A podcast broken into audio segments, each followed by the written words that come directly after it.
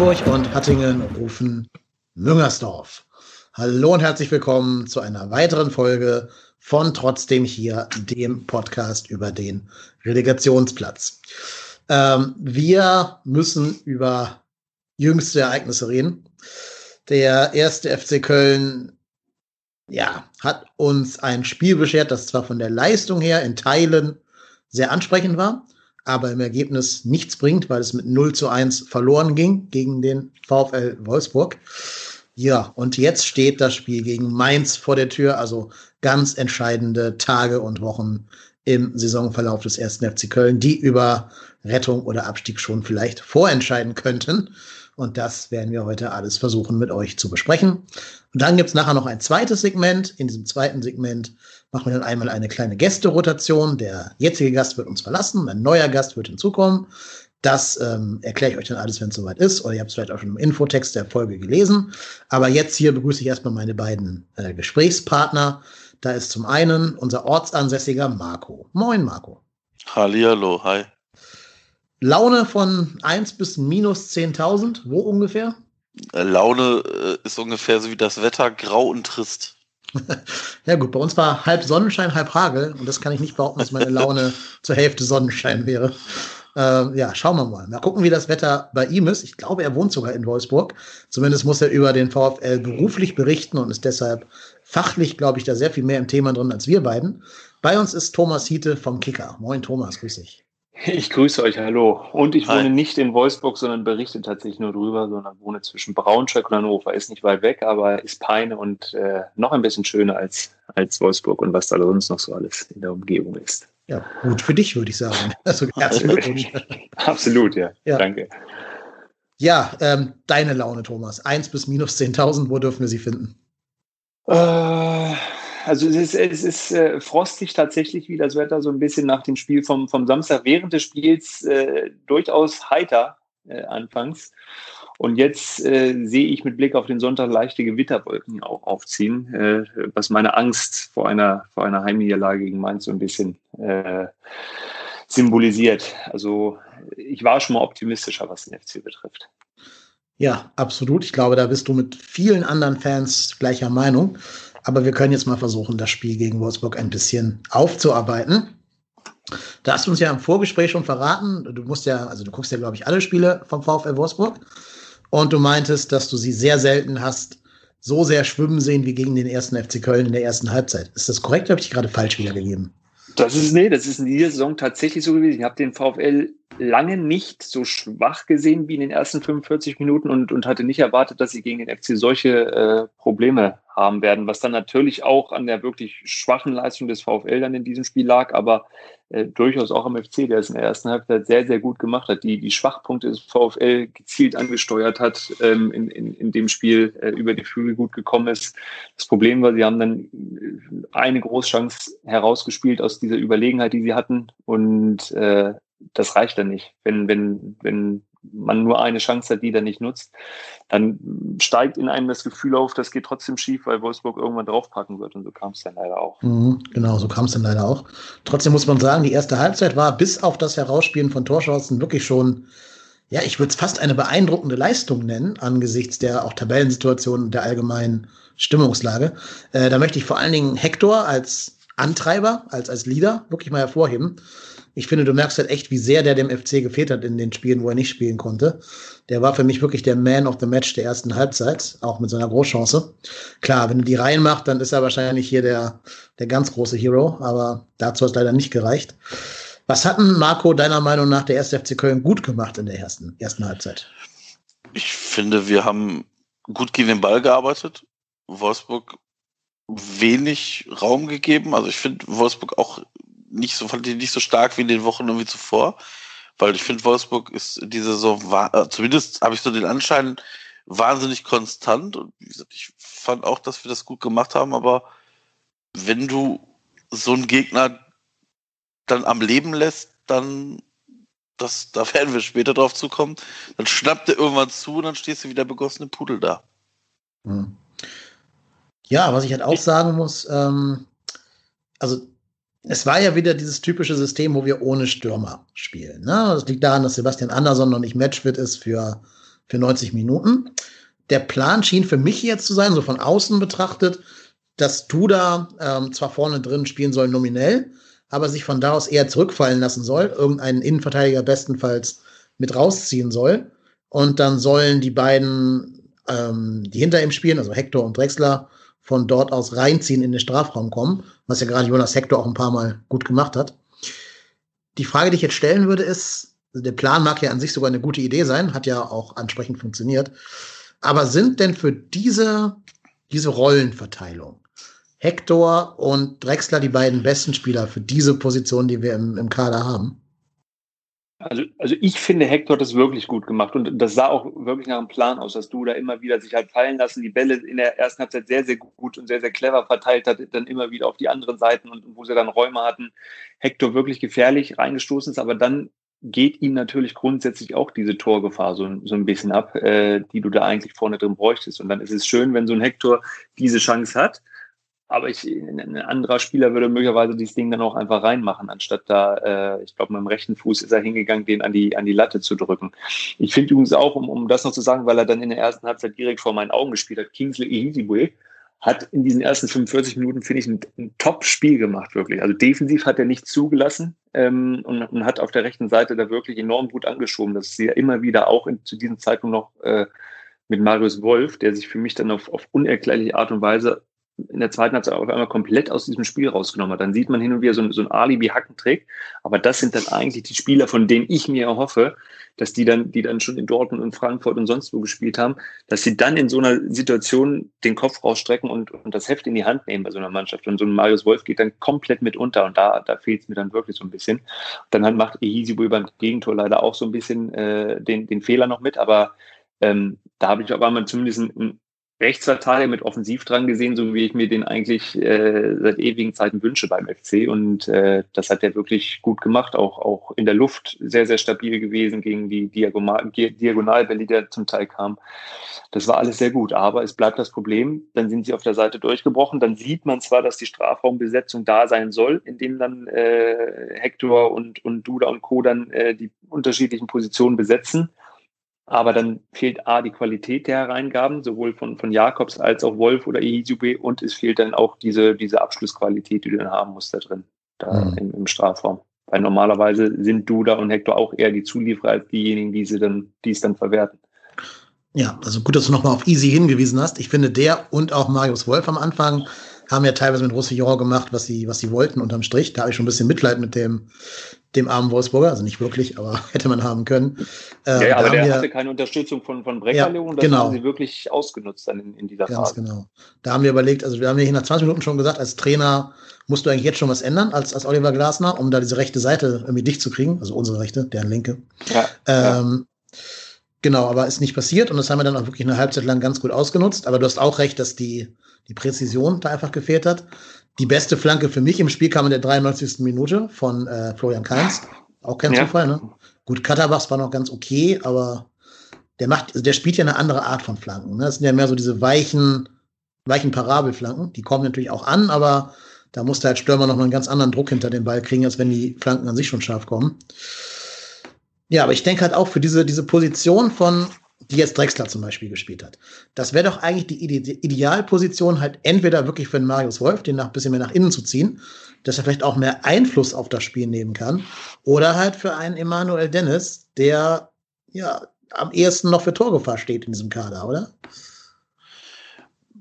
Ja, bei Wolf bin ich, ja, ja, könnte ich mir auch vorstellen. Wobei, wen willst du dann auf rechts außen offensiv spielen lassen? Na, jetzt keins, wenn er wieder richtig fit wäre. Okay, Thiemann, ja, wenn er, gut, wenn er im okay, Kader ist. Ja, ja. Ähm, du kannst auch mal, also ich finde auch, dass Limnios von, von Gistol sehr schlechter gesehen wird. Also den sehe ich jetzt auch nicht so schlecht. Nur weil er das ich, ich hätte mir zumindest viel mehr, viel mehr Chancen gewünscht für diesen Limnius, weil, weil das zumindest mal einer ist, der ins 1 gegen 1 gehen kann ja. und, und, und irgendwas Überraschendes in diesem Spiel machen kann. Aber der hatte natürlich wenige Chancen. Bei diesen wenigen Chancen hat er auch, auch äh, häufig nicht gut ausgesehen. Wenngleich mich an das sein so ziemlich erstes Spiel in, in Stuttgart, wo er eingewechselt wurde, fand ich ihn ziemlich gut. Ähm, das ist, das ist in der Tat so ein Typ, den ich da gerne sehe, aber eigentlich auch, wie, wie du gerade gesagt hast, Thielmann äh, oder Keins, der auch direkt nach seiner Einwechslung gezeigt hat, dass er, dass er der Mannschaft wirklich was geben kann. Wenngleich bei Keins immer das Gefühl habe, dass er lieber über die linke Seite kommt. Ähm, aber ich, ich glaube, äh, wenn der die, die, die Power hat, wird er relativ schnell jetzt eine wichtige Rolle da einnehmen. Das glaube ich auch. Da wird sich ja. auch meine Hoffnung später drauf knüpfen, dass dem so ist. Ja, auf jeden Fall, wie gesagt, ne, sehr starke erste Halbzeit. Ich weiß nicht, ob ihr noch irgendwelche Szenen noch aus der ersten Halbzeit herauspicken möchten. Wenn ihr noch eine Szene habt in der ersten Halbzeit, die ihr gerne hier noch erwähnen möchtet. Aber ich glaube, die wichtigsten hatten wir ja noch. Ja. Genau, ja, da in der ersten Halbzeit, wie gesagt, hätte sich der VfL Wolfsburg nicht beschweren können, dort mit einem 0 zu 1 in die Kabine zu gehen. Aber es stand ja 0-0 und dann ja, also, und gut, jetzt sind wir wieder so ein bisschen im Sofatrainer-Modus, gebe ich zu. Aber uns hier war schon klar, dass die die zweite Halbzeit nicht genauso spielen würden wie die erste, sondern dass da irgendwelche äh, Anpassungen oder nochmal ein paar Nachjustierungen von Oliver Glasner passieren würden. Und jetzt, Thomas, bist du als Experte hier und kannst es vielleicht erzählen, was hat denn Glasner deiner Meinung nach geändert, dass es in der zweiten Halbzeit so viel, so viel besser lief, äh, lief? Oder hat der FC einfach nur abgebaut? Also ich, der FC hat abgebaut, aber, und deshalb hat der, der Trainer, äh, der Oliver Glasner, hat dem Spiel auch erklärt, also ihm, ihm, waren die Räume viel zu groß in der, in der ersten Halbzeit. Das, das Pressing vorne hat nicht so funktioniert, wie sie sich das vorgestellt haben, die erste Pressinglinie. Und dann stand die, die Viererkette von Wolfsburg zu, zu tief und der VfL hatte dann, äh, der, der FC hatte Räume, die er dann auch entsprechend gut genutzt hat. Und das haben sie dann angepasst. Also deutlich, deutlich aggressiver und druckvoller wieder gegen den Ball, ähm, den FC zu, zu viel mehr langen Bällen gezwungen, die dann meistens Lacroix und, und Brooks relativ simpel ähm, geholt haben. Und so haben sie den Druck aufgebaut, sind dann verstärkt über die, die rechte äh, VfL-Seite mit Babu und Baku gekommen, wo sie immer wieder, auch wenn es äh, lange Zeit nicht wirklich gefährlich wurde, aber, aber sich durchgespielt haben. Und so hat man direkt gemerkt, äh, da ist beim, beim VfL ein etwas anderer Zug, ohne dass der VfL dann überragend war, ein anderer Zug drin und, und der FC hat Probleme, über, über mehrere Stationen mal den Ball zu halten. Ich glaube, die, die Passquote ist von irgendwas in den 80er Prozent auch beim FC dann deutlich runtergegangen, in die, in die 70er Prozente. Und ähm, diese, diese Kontrolle war dann relativ schnell weg. Und trotzdem, finde ich, haben sie es dann über weite Strecken ja immer noch gut verteidigt und gar nicht viel zugelassen, was gegen den VfL auch nicht so einfach ist. Ähm, bis auf das eine Ding, wo das stand, das erinnerte mich so ein bisschen an das Gegentor auf, auf Schalke, diese, diesen Ausgleich, wo dann alle irgendwie zugucken und jeder glaubt, der andere greift ein, aber, aber keiner macht's und dann springt ausgerechnet Easy, der, der, der es nicht machen dürfte, springt raus und gibt dem den äh, Passweg zum, zum Torschützen frei. Und da kam dann wieder äh, alles zusammen und dann war es das eigentlich schon. Ja, ganz genau. Mein Eindruck war auch, dass die so ein bisschen versucht haben, Hector aus dem Spiel zu nehmen, indem sie dem Schlager ein bisschen mehr ihm zugeordnet haben und ja, jetzt nicht Manndeckung gemacht haben, aber ihn zumindest versucht haben, von den Passwegen abzuschneiden, weil ja auch die gemerkt haben, dass Hector der Dreh- und Angelpunkt war.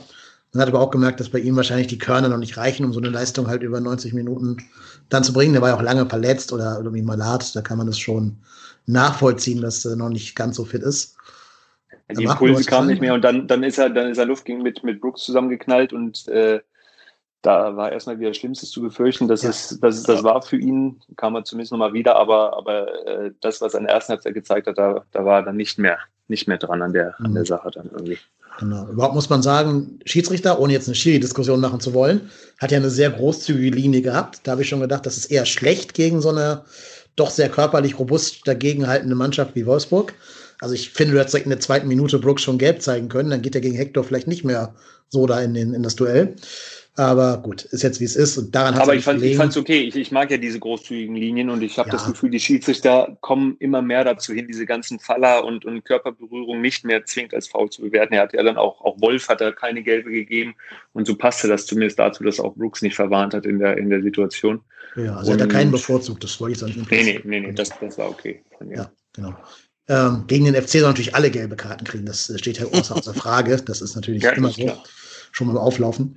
Ähm, nee, aber dann kommt natürlich die Szene, die wir jetzt schon so ein paar Mal, um die wir herumgetänzelt sind, aber die wir jetzt dann doch mal uns anschauen müssen. Es kam halt die 69. Minute und das, was wahrscheinlich jeder FC-Fan irgendwie vorausgesehen hat, ist dann tatsächlich eingetreten. Auch wenn man natürlich sagen muss, das war ja eine Szene, das habt ihr gerade schon so ein bisschen angedeutet.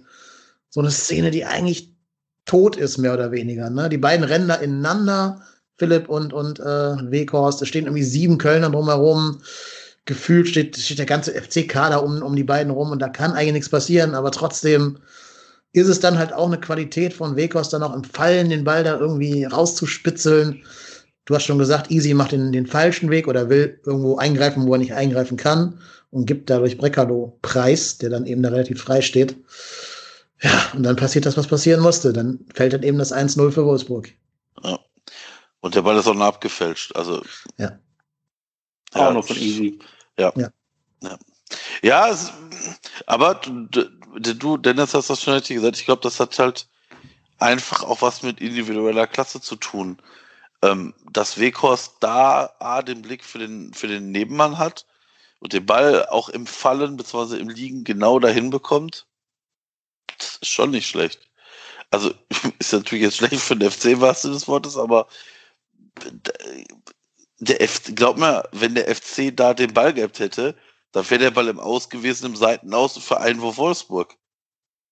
Also, ja, und, und das ist halt auch Teil der Qualität, dieser genau. absolute, absolute Wille, den dieser Bechos sowieso in jeder Aktion seines Spiels hat, den vermisse ich manchmal, dieses, dieses wirklich. Und äh, auch beim, beim, beim Heimspiel gegen Dortmund in der letzten Minute, du führst 2-1, dann muss in jedem Zweikampf dieser absolute Wille zu spüren sein, dass du dieses Ding verteidigst. Und, und wenn du dem Gegner da wirklich sehr, sehr doll wehtust, aber das, das, das, das fehlt mir in manchen Situationen dann einfach, wenn dann fünf Leute drumherum stehen und erstmal nur gucken, was, ob irgendeiner irgendwas macht. Ja, ich glaube, das hat damit zu tun, dass bei uns im Kader keiner den Fehler machen will. Du siehst das ganz oft in, in Szenen, wo, wo irgendwie zwei Leute klären können und keiner geht richtig, entweder gehen beide dahin oder keiner. Also da, da wird auch. Aber das Ergebnis ist immer gleich. Ist mhm. ja, genau. Es ist genau das Ergebnis ist immer das gleiche. Der Gegner hat den Ball und dann klingelt es hinten. Und dann gucken sich alle an und du denkst dir, ja, danke auch. Willkommen im Kommunikationsland. Ähm, ich, ich finde auch, dass, zumindest habe ich so das Gefühl, dass unsere Spieler weniger miteinander kommunizieren auf dem Platz. Das, ist, das war ja schon mal Thema in dieser Saison und dann, dann wurde es ein bisschen besser. Jetzt habe ich es tatsächlich, ich, ich habe sie jetzt seit langem mal wieder live gesehen. Also ich, ich war überrascht, dass ich sogar auch Skiri mal gehört habe äh, mit diversen Anweisungen aber es ist nicht derjenige da, den du pausenlos äh, vernimmst. Auch, auch, auch äh, Mere hat hin und wieder mal äh, was gesagt, mal ein Vamos oder so. Aber dieses ständige Kommunizieren, und da wünsche ich mir zum Beispiel auch, und, und das habe ich jetzt am, am, am Samstag 90 Minuten erlebt, weil, weil Markus Gistol wirklich äh, direkt unter mir ähm, gecoacht hat, da ist er sehr, sehr, sehr zurückhaltend, was das, was das äh, Reinrufen, Coachen angeht. Das, das ist vielleicht nicht seine Art, aber ich würde es mir in manchen Situationen, wie in, gegen Dortmund in der Schlussphase, habe ich das Gefühl, dass die Mannschaft schon einen, einen stark coachenden, mitgehenden Trainer braucht. Er, er wirkt da immer sehr in sich gekehrt. Ähm, da habe ich, da habe ich das Gefühl, dass das, da könnte so ein Push von außen durchaus nochmal helfen. Und wenn es auch andere vielleicht auf der Bank machen, so wie der kommende Gegner Mainz, äh, wo die sich am, am Wochenende ein paar gelbe Karten geholt haben. Aber da entsteht so ein Feuer, der vielleicht auch nochmal so ein paar Prozent rauskitzeln kann. Mhm. Ja, dazu passt vielleicht auch ein bisschen das Coaching im Sinne von Auswechslung. Das finde ich zumindest auch hinterfragenswert. Er hat in der 66. dann Drexler rausgenommen und dafür Elvis Rexbejai gebracht. Rex Bescheid grundsätzlich zu bringen, macht schon Sinn gegen seinen Verein, wo er vielleicht sich noch mal ein bisschen beweisen will und noch mal ähm, ja, zeigen will, dass die ihn zu Unrecht verliehen haben, vielleicht auch, oder dass nächste Saison für ihn auch ein Platz im Kader irgendwo sein muss. Das macht ja durchaus Sinn. Ich habe nicht verstanden, warum der jetzt für Drexler kam. Ähm, damit nimmst du auch das letzte bisschen potenzielle Offensivgefahr da komplett raus und sagst dann eigentlich der Mannschaft, Jungs, hier geht heute nichts mehr, wir gehen jetzt komplett auf Zerstören und auf Gegenpressing und Punkt mitnehmen und versuchen gar nicht mehr offensiv noch irgendwas zu reißen? Oder habt ihr irgendeinen anderen Sinn hinter diesem Wechsel äh, gesehen oder vermutet? Also mit Elvis ist er zumindest schon der, der, der, der torgefährlichste FC-Spieler ja. die Saison dann aufs ja. Feld gekommen. Also, der weiß aber auch nicht, wer das geschafft hat. ja, aber der hat schon, der hat zumindest einen Schuss. Äh, ähm, also das, das konnte ich nachvollziehen, wenngleich ich mich frage, was Max Meyer gemacht hat, äh, den ich eigentlich gut fand, äh, total gut und, und die letzten Wochen schon nicht verstanden habe, warum da auf einmal wieder, klar, Hector kam dann rein, aber so wenig spielt. Und ich habe mich im Stadion gewundert, dass, äh, dass, dass, dass Gistol auf das Tor erst nochmal sechs Minuten hat es gedauert, bis Anderson ja. und, und Keins gekommen sind. Und dann hat es nochmal bis zur 81. Äh, gedauert, bis, bis Dennis und Meyer gekommen sind. Da hätte ich mir viel früher Reaktionen gewünscht und da nochmal Impulse zu setzen. Mhm. Und ähm, das kam mir alles ein bisschen zu spät. Das finde ich, zieht sich eh durch bei Gistol, dass er sehr, sehr spät reagiert auf äh, Geschehnisse auf dem Platz und immer erstmal guckt, wie sich das Spiel entwickelt. Und generell, jetzt sind wir so ein bisschen in diesem Segment hier der Trainer, ähm, die Kritik am Trainer. Ich finde sowieso, er hat in keinster Weise darauf reagiert, dass die Wolfsburger eben anders aus der Halbzeit rausgekommen sind, aus der Kabine. Ich finde, da muss eine Anpassung erfolgen. In der ersten Halbzeit hat sein Matchplan ja schon, wie wir jetzt rausgearbeitet haben, gegriffen. Dann hat Glasner eben, wie Thomas gerade schon erzählt hat, auch ein bisschen nachjustiert und hat verschiedene Mittel gegen unsere gute Phase gefunden. Und ich finde, dann muss von einem Trainer auch ein Gegencoaching erfolgen und nicht erst in der 66. kommt dann der, der Elvis-Wechsel, der jetzt für mich auch keine, also nichts an der Statik des Spiels ändert, ähm, jedenfalls nicht positiv. Und Aber es, es gab zumindest mal einen Austausch zwischen ihm und, und Hector während des Spiels dann äh, im, im Laufe der zweiten Halbzeit. Hector hat daraufhin mit Ski geredet. Irgendwas ist da auf jeden Fall passiert. Auch Hector ist dann nicht mehr so offensiv gewesen. Ähm, es hat aber auf jeden Fall nicht dazu geführt, dass sie, dass sie irgendwie wieder Kontrolle über das Spiel erlangt haben. Genau, das sind jetzt so, so diese mikrotaktischen Anpassungen, wenn du jetzt den Spieler ein bisschen nach hinten ziehst. Ja. Ich glaube halt, bei so einem Spiel, was dir so doch entgleitet, muss es eine größere Anpassung geben. Ich vertrete ja auch schon länger die These, dass Hector derjenige ist, der da in der Mannschaft die taktischen Dinge vorgibt, wenn man sich die FC-Doku anguckt, aber das ist natürlich äh, nur im Scherz.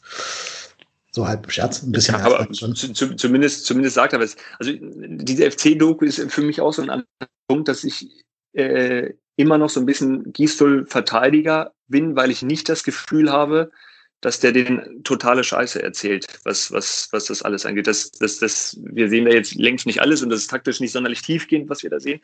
Trotzdem habe ich das Gefühl, ähm, das passt zwischen ihm und, und der Mannschaft. Und ähm, das ist nicht völlig blöd, was er denen da erzählt und mitgibt äh, in das Spiel.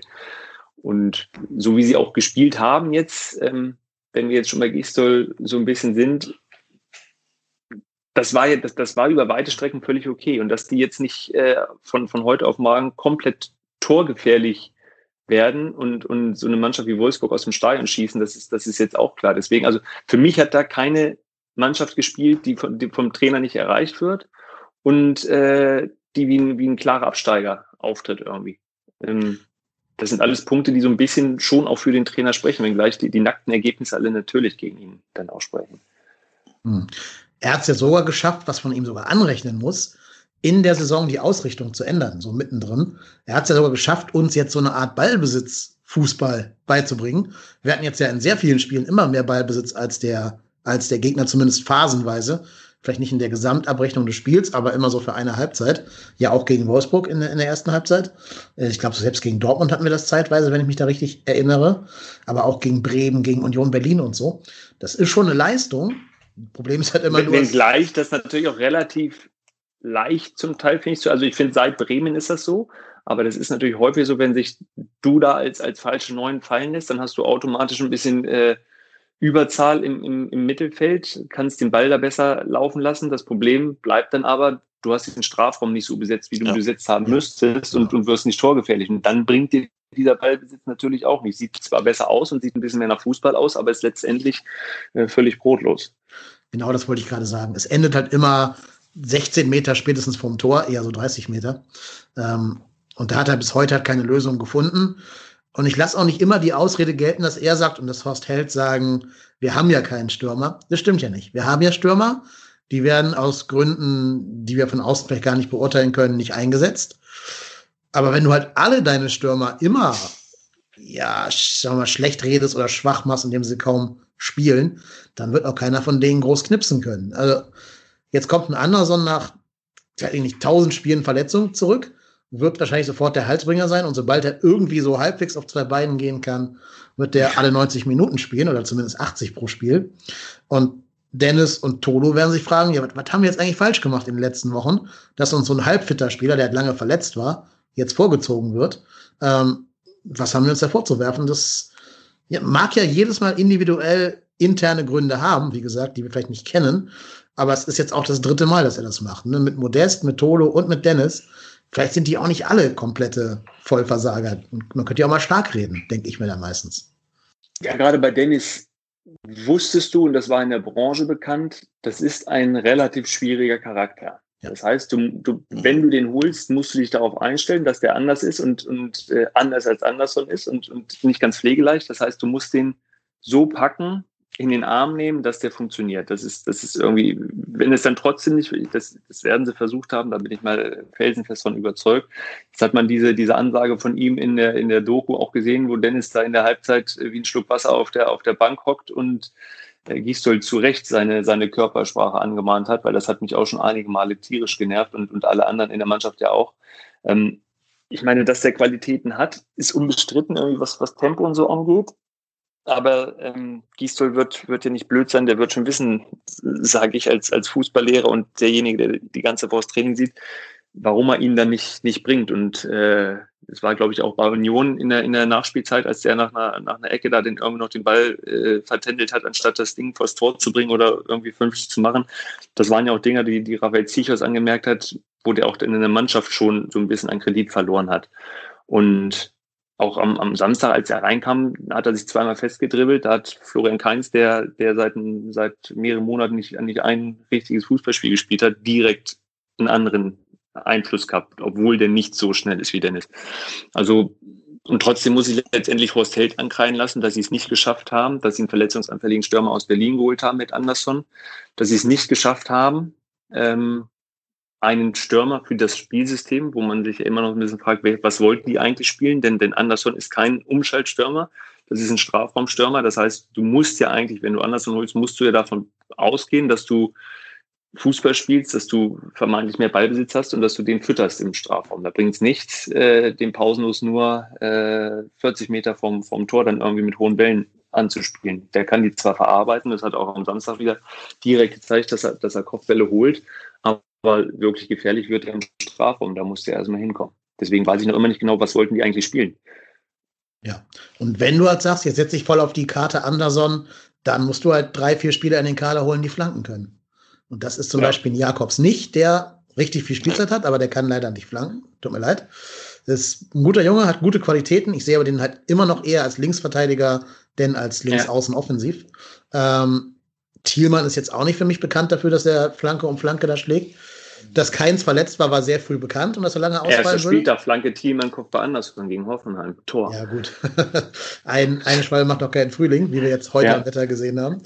ähm, aber selbst wenn, du kannst ja auch nicht sagen, der 18-Jährige rettet uns da jetzt, also der wird jetzt die Kohlen aus dem Feuer holen. Dann musst du es halt wie, wie Union machen, die halt auch mit, mit, wer war das, Andrich und Trimmel halt so Flankenmonster haben, ähm, die eben auch einen Anderson füttern konnten.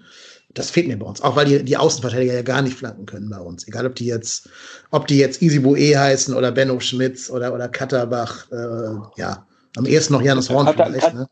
Katterbach wird aber auch langsam. Also da, da merkt man ja schon ja, jetzt am, am, Wochenende auch, dass das Ding gegen Bremen hat er zumindest, auch wenn das natürlich über Umwege dann in, ins Tor führte, geschlagen. Ich, ich, ich sehe ja Katterbach sowieso eigentlich wahnsinnig gerne in dieser Mannschaft, weil der zumindest mal einer ist, der im 1 gegen 1 auch was traut, man eine Situation auflöst und dadurch überhaupt Situationen kreiert, dass man den Ball vernünftig nach vorne bringen kann, anstatt direkt zu bolzen. Ja, absolut. Und, und der hat ja auch noch ja. viel, viel Luft nach oben. Der ist ja erst 19, also da geht noch viel. Ähm, ja, stimmt schon. Der hat auch, glaube ich, viel Zeit damit verbracht, das Flanken zu üben, was man so gehört hat. Der war ja dann so ein bisschen Opfer des Systems, als wir auf diese Dreier-Fünfer-Kette umgestellt haben. Da hat er selber gesagt, das war nicht so sein Ding, da kam er nicht mehr klar mit dieser Wingback-Rolle. Da war vielleicht Jakobs dann der bessere. Aber ähm, trotz allem ist der Kader einfach unwuchtig. Ne? Du hast ja. einfach einen Stürmer, der Flanken braucht und keinen, der Flanken geben kann. Also vor allem, vor allem zentrale Mittelfeldspieler. Ja, genau, ja. sagen. Also ich meine, vor allem, ich, ich frage mich dann immer so, als wir im Winter dann Modest nach Sontetien abgegeben haben und wussten, okay, Sebastian Andersson fällt nach aus du holst ja dann noch einen völlig anderen Spielertyp mit Emanuel Dennis. Und sorry, dass, dass der jetzt vielleicht nicht zum Spielsystem Gistol passt, das hätte man als Horst Held sehen können. Und dann holst du noch Aber einen Max Profil Meyer. Dennis, finde ich, passte schon von der Idee her, dass du da endlich mal einen Schnellen vorne drin hast, den du im, im besten Fall auch, auch schicken kannst, der mal einen Ball festmachen ja, kann. Ja, dafür muss ja erstmal die Pässe spielen.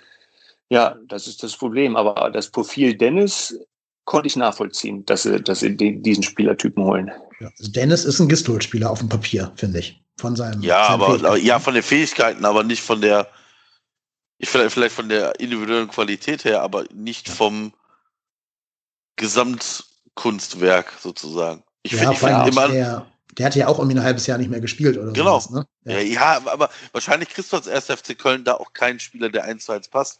Das haben wir ja damals schon gesagt. Und ich, ich verstehe einfach nicht, wie, dass, dass wir dich da vielleicht noch einen zweiten Stimme geholt haben, weil nochmal, machen wir uns nichts vor. Du gibst, wir hatten zu dem Zeitpunkt nur Emanuel Dennis als Stürmer, weil Tulu, ich glaube, da haben viele gesehen, dass das für Bundesliga nicht reicht. Hat Gründe, wieso. sage ich, muss man dem auch einfach Zeit geben. Und das, das, war, das, das war ja eigentlich klar, auch wenn das nur eine Laie ist. Das ist natürlich schwierig dann für den sich zu zeigen, aber der, der kommt äh, aus einer so kleinen Liga, ist, wie alt ist er, 19, jetzt 20 oder so? 20, ja. Ähm, wirkt natürlich wahnsinnig hölzern, aber ich habe anfangs auch Victor Osimen in Wolfsburg gesehen, der, wo man auch gesagt hat, es ist eine Katastrophe, der kann gar nicht kicken und, und mittlerweile spielt er beim SSC Neapel. Tonu traue ich jetzt nicht zwingend diese Karriere zu, aber bei Osimen habe ich das äh, in der Form auch nicht gemacht und der muss sich natürlich entwickeln und kann nicht der Mann sein, der den FC dann äh, genau. in der Liga hält. Ja, aber das Problem bei Tulu ist ja auch noch, dass du mit ihm einen Spieler holst, den du nicht in der U23 einsetzen darfst. Das ist, das ist. Das ne, das, also, ich meine, ja, das ist. Dann kannst du ihn ohne Spielpraxis kannst du den nicht genau. entwickeln. Genau, das, genau, das, das ist natürlich auch das Problem. Ja, also nur mit Training wird es nicht funktionieren. Du brauchst einfach Spielpraxis. Und die Spielpraxis wird der halt bei uns nicht bekommen. Dafür aber haben Sie das Kader gewusst? gut. Das frage ich mich immer noch, weil es gab ja anfangs dann, ich erinnere mich an Geistblock-Berichte, äh, ähm, wo es darum ging, ob der womöglich dann in der, in, bei, den, bei den Amateuren in der, in der zweiten Mannschaft spielt und wo es dann auf einmal kam die Nachricht, der darf ja gar nicht. Ja, aber sorry, aber wenn man das nicht weiß, dass er als äh, ja, Nicht-EU-Ausländer da nicht spielen darf, dann stimmt irgendwas nicht. Ja, ich hoffe es. Weil also, so macht es keinen Spaß. Und wenn du ihn, du musst, du musst ihn ja leihen, das heißt, du musst ihn entwickeln, um, um nach einem Jahr möglichst ein Bild von diesem Spieler zu haben, ob der dich weiterbringt oder nicht. Und wenn der null Spielpraxis hat, sondern mal im Test gegen Bochum da irgendwo rum, rumstochert und, und dann im, im internen Testspiel, dann, dann wird es schwer. Und trotzdem hätte ich mir bei, bei seiner Physis, hätte ich mir in dem einen oder anderen Spiel mal ähm, vorne drin irgendwie gewünscht. Ja, sehe ich echt genauso. Ähm, ich vermute mal, die haben irgendwie versucht, dem noch einen EU-Pass zu besorgen, nach dem Motto, die Oma hat mal irgendwo in Litauen gewohnt oder sowas. Vielleicht ist es daran ja gescheitert und weniger jetzt an der ja, aber das weiß ich doch vorher. Naja, vielleicht, also du musst ja dann einen Antrag stellen und dann muss halt irgendeine Behörde oder irgendein Amt sagen, wird genehmigt, wird nicht genehmigt. Und da hat man vielleicht dann darauf gehofft, dass es genehmigt wird und dann wurde es nicht genehmigt. Das wird so einiges erklären beim FC. Ja. ja, aber, äh, sorry, aber wenn du, nochmal, wir, wir spielen ja, also, das, das hört sich so an, als ob wir so eine, so eine Thekentruppe sind, die, die erstmal am, am, äh, irgendwie in der Bierklause sich miteinander unterhält, hör mal, soll der Juck nicht auf für uns spielen? Ah ja, wo liegt denn der Spielerpass? Ach, da wissen wir gar nicht, müssen wir erstmal rumtelefonieren, ob der im Dorf nebenan liegt. ja. So hört sich das an. Ja, apropos muss ich ja eh sagen, dass mich sehr, sehr viel beim ersten FC Köln gerade an unsere Bundesregierung beim Kampf gegen die Corona-Krise erinnert.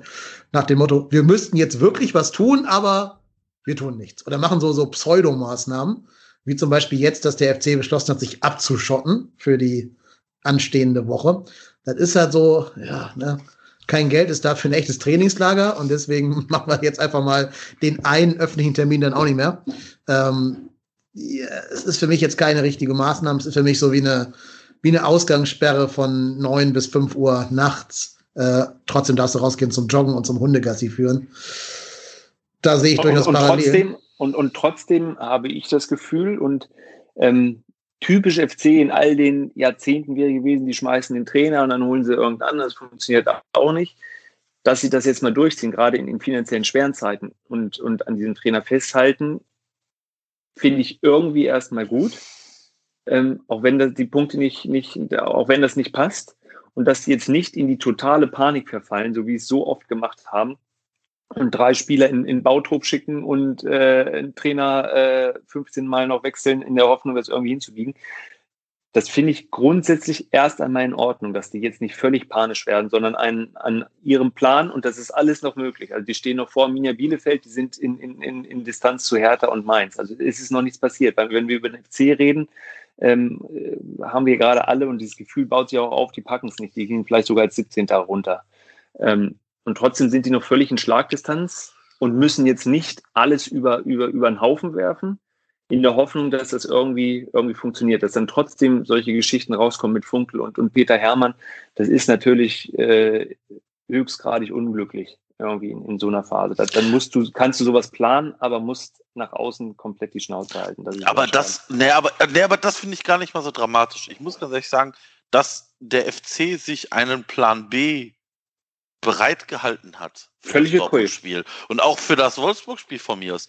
Das ist, das, also nochmal, Markus Gistol ist ja jetzt nicht so, so weltfremd, dass der nicht weiß, alles klar, wenn nicht, wenn das hier gegen Dortmund in die Hose geht, da kann ich schon mal gucken, wo ich das nächste Mal wohne.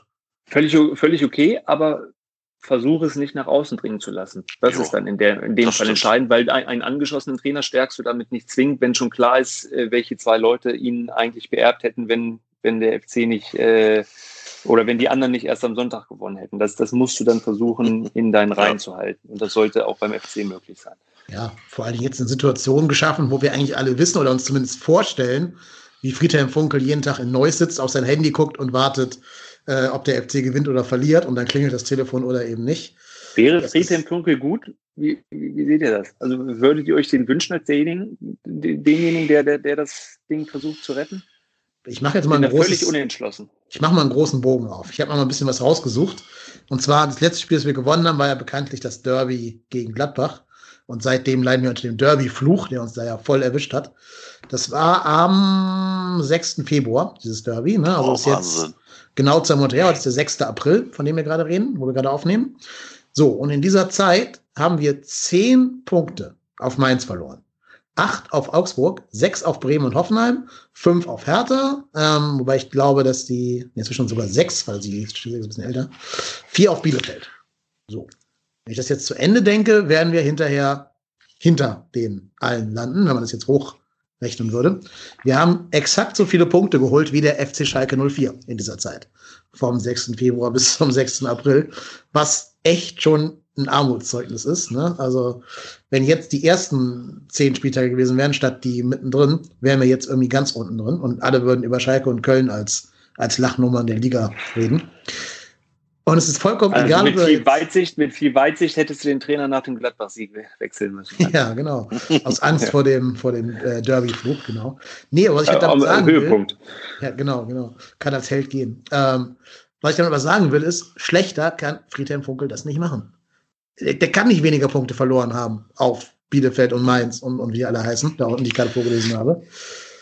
Ich glaube sogar, dass Friedhelm Funkel jetzt in so einer Phase seiner Karriere ist, in die irgendwann auch Jupp Heinkes gekommen ist, wo so der ganz große Druck weg ist, irgendwem was beweisen zu wollen, wo so eine gewisse Altersentspanntheit einsetzt, aber auch, wo du so weißt, oder wo du genug Lebenserfahrung hast, um zu wissen, an welchen Stellschrauben du drehen musst, damit da irgendwas funktioniert. Jetzt natürlich, ich rede jetzt nie von Langzeitperspektive. Ich rede nur davon, die letzten sechs bis acht Spiele als Feuerwehrmann quasi. Ich kann mir ja schon vorstellen, dass Peter im Funkel inzwischen jetzt jemand ist, der A, wie ich finde, glaubhaft versichern kann, dass der FC ihm was bedeutet. Also nicht jetzt so eine Durchgangsstation auf, der, auf den vielen Stationen eines Bundesliga-Trainers ist.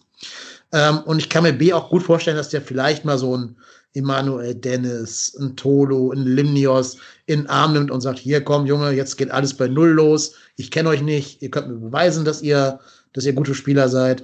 Und dass der da so ein bisschen also auch so eine Entspanntheit hat, die auch Gistol, finde ich, nach außen hin vermittelt, diese Art der Entspanntheit.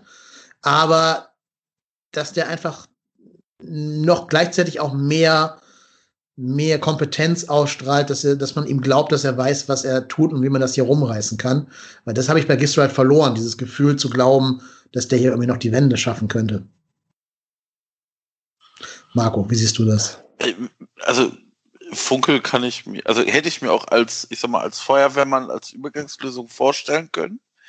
Ich sehe das mittlerweile ein bisschen wie Dennis. Ich habe ähm, bis vor zwei Wochen immer noch gesagt, ich sehe keinen, keinen Ersatz für Markus Gisto, weil ich, ich glaube, dass da irgendjemand anders das besser macht.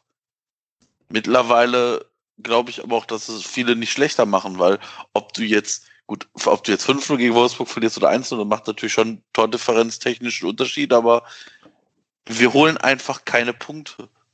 Wir holen einfach keine signifikanten Punkte. Und ähm, ja, also ich, wie gesagt, Funkel als Übergangslösung hätte ich mit leben können. Ähm, ist, wie gesagt, für mich ist, glaube ich, entscheidender, was kommt dann nach Saisonende. Also, dass Markus Gistol nächstes Jahr hier nicht mehr Trainer ist, das sollte uns klar sein. Ja. Also, wenn ich mir einen hätte wünschen dürfen und das noch immer dürfte, dann würde ich sofort Bruno Labbadia nehmen, den ich in, in Wolfsburg sowohl als Trainer als auch als Menschen kennengelernt habe, von dem wäre ich zu 99 Prozent davon überzeugt, dass der das packen könnte. Ich habe ich hab also selten einen Trainer erlebt in Wolfsburg, der gesagt hat, was er vorhat und der es dann auch komplett umgesetzt hat und der dabei menschlich auf mich einen überragenden Eindruck gemacht hat, wie ich ihn selten erlebt habe bei einem Trainer in, in der Bundesliga, in der Zeit, in der ich da äh, beruflich zu tun habe. Ein, ein wirklich überragender Mensch, der, wie ich finde, viel zu schlecht zum Teil in der Öffentlichkeit wegkommt mit, mit irgendwelchen Geschichten, die ihm da hinterhergeworfen werden. Ähm, Bruno Labbadia hat sich, hat sich äh, so wie ich ihn erlebt habe, ist er ein, ein Top-Trainer und ein Top-Mensch äh, noch dazu und der auch die Verbindung hätte. Ich, ich glaube nicht, dass er das jetzt nochmal macht, nachdem er Hertha hatte, dass er sich dann nochmal in den Abstiegskampf hineinstürzt. Ähm, wenn ich mir wünschen dürfte, würde ich ihn sofort nur nehmen. Ansonsten träume ich jetzt schon vom, vom Neuaufbau in der zweiten Liga mit Martin Heck dann, den ich jetzt aber dann in so einer Phase natürlich als völlig Unerfahrenen auch nicht verbrennen würde. Deswegen wäre dann womöglich Funkel die, die, der beste Kompromiss einer, der, der es nur für ein paar Spiele macht und die Erfahrung hat und weiß, was in so einer Situation jetzt gefordert ist. Ja, ich sag mal so, hätte man Labadia gewollt, den hätte man ja wahrscheinlich schon mal kontaktiert dann. Ja, vielleicht also der war ja, ja lange und, und er hat, ja, ja, und der ja, hat ja beim letzten Mal schon abgesagt und die genau. Situation, genau. sind wir ehrlich, ist nicht wirklich besser geworden. Nee, ich, ich denke, wenn man ihn kontaktiert hätte, wäre er schon rausgekommen. In Köln kommt ja traditionell immer alles ja. raus. Ähm, ja, also wenn ich, ich denn sowas wie Thorsten Fink lese, ja, ich, Gott, ich kann es mir, oh ja, mir nicht vorstellen. Ja, oh. Und trotzdem sage ich, ich, ich, ich äh, finde Horst Held grundsätzlich nicht verkehrt. Ich habe aber auch in Hannover ähm, erlebt, dann äh, in der Zeit, dass er dann Thomas Doll in so einer Phase als Trainer hingestellt hat, wo im Grunde genommen jeder gesagt hat, das kann nicht gut gehen. Und nach dem ersten Spiel hat auch jeder gemerkt, was ist das für eine Idee? Wie kannst du Thomas Doll aus der Versenkung holen und in der Bundesliga nochmal an die Seitenlinie stellen? Und da hätte ich bei Thorsten Fink, ohne ihm zu nahe treten zu wollen, auch so ein bisschen das Gefühl, das wäre auf gar keinen Fall das Richtige. Aber das, da würde ich, nur weil irgendjemand das schreibt, würde ich jetzt noch längst nicht sagen, okay, der Held ist vollblind, wie kann er denn auf Fink kommen?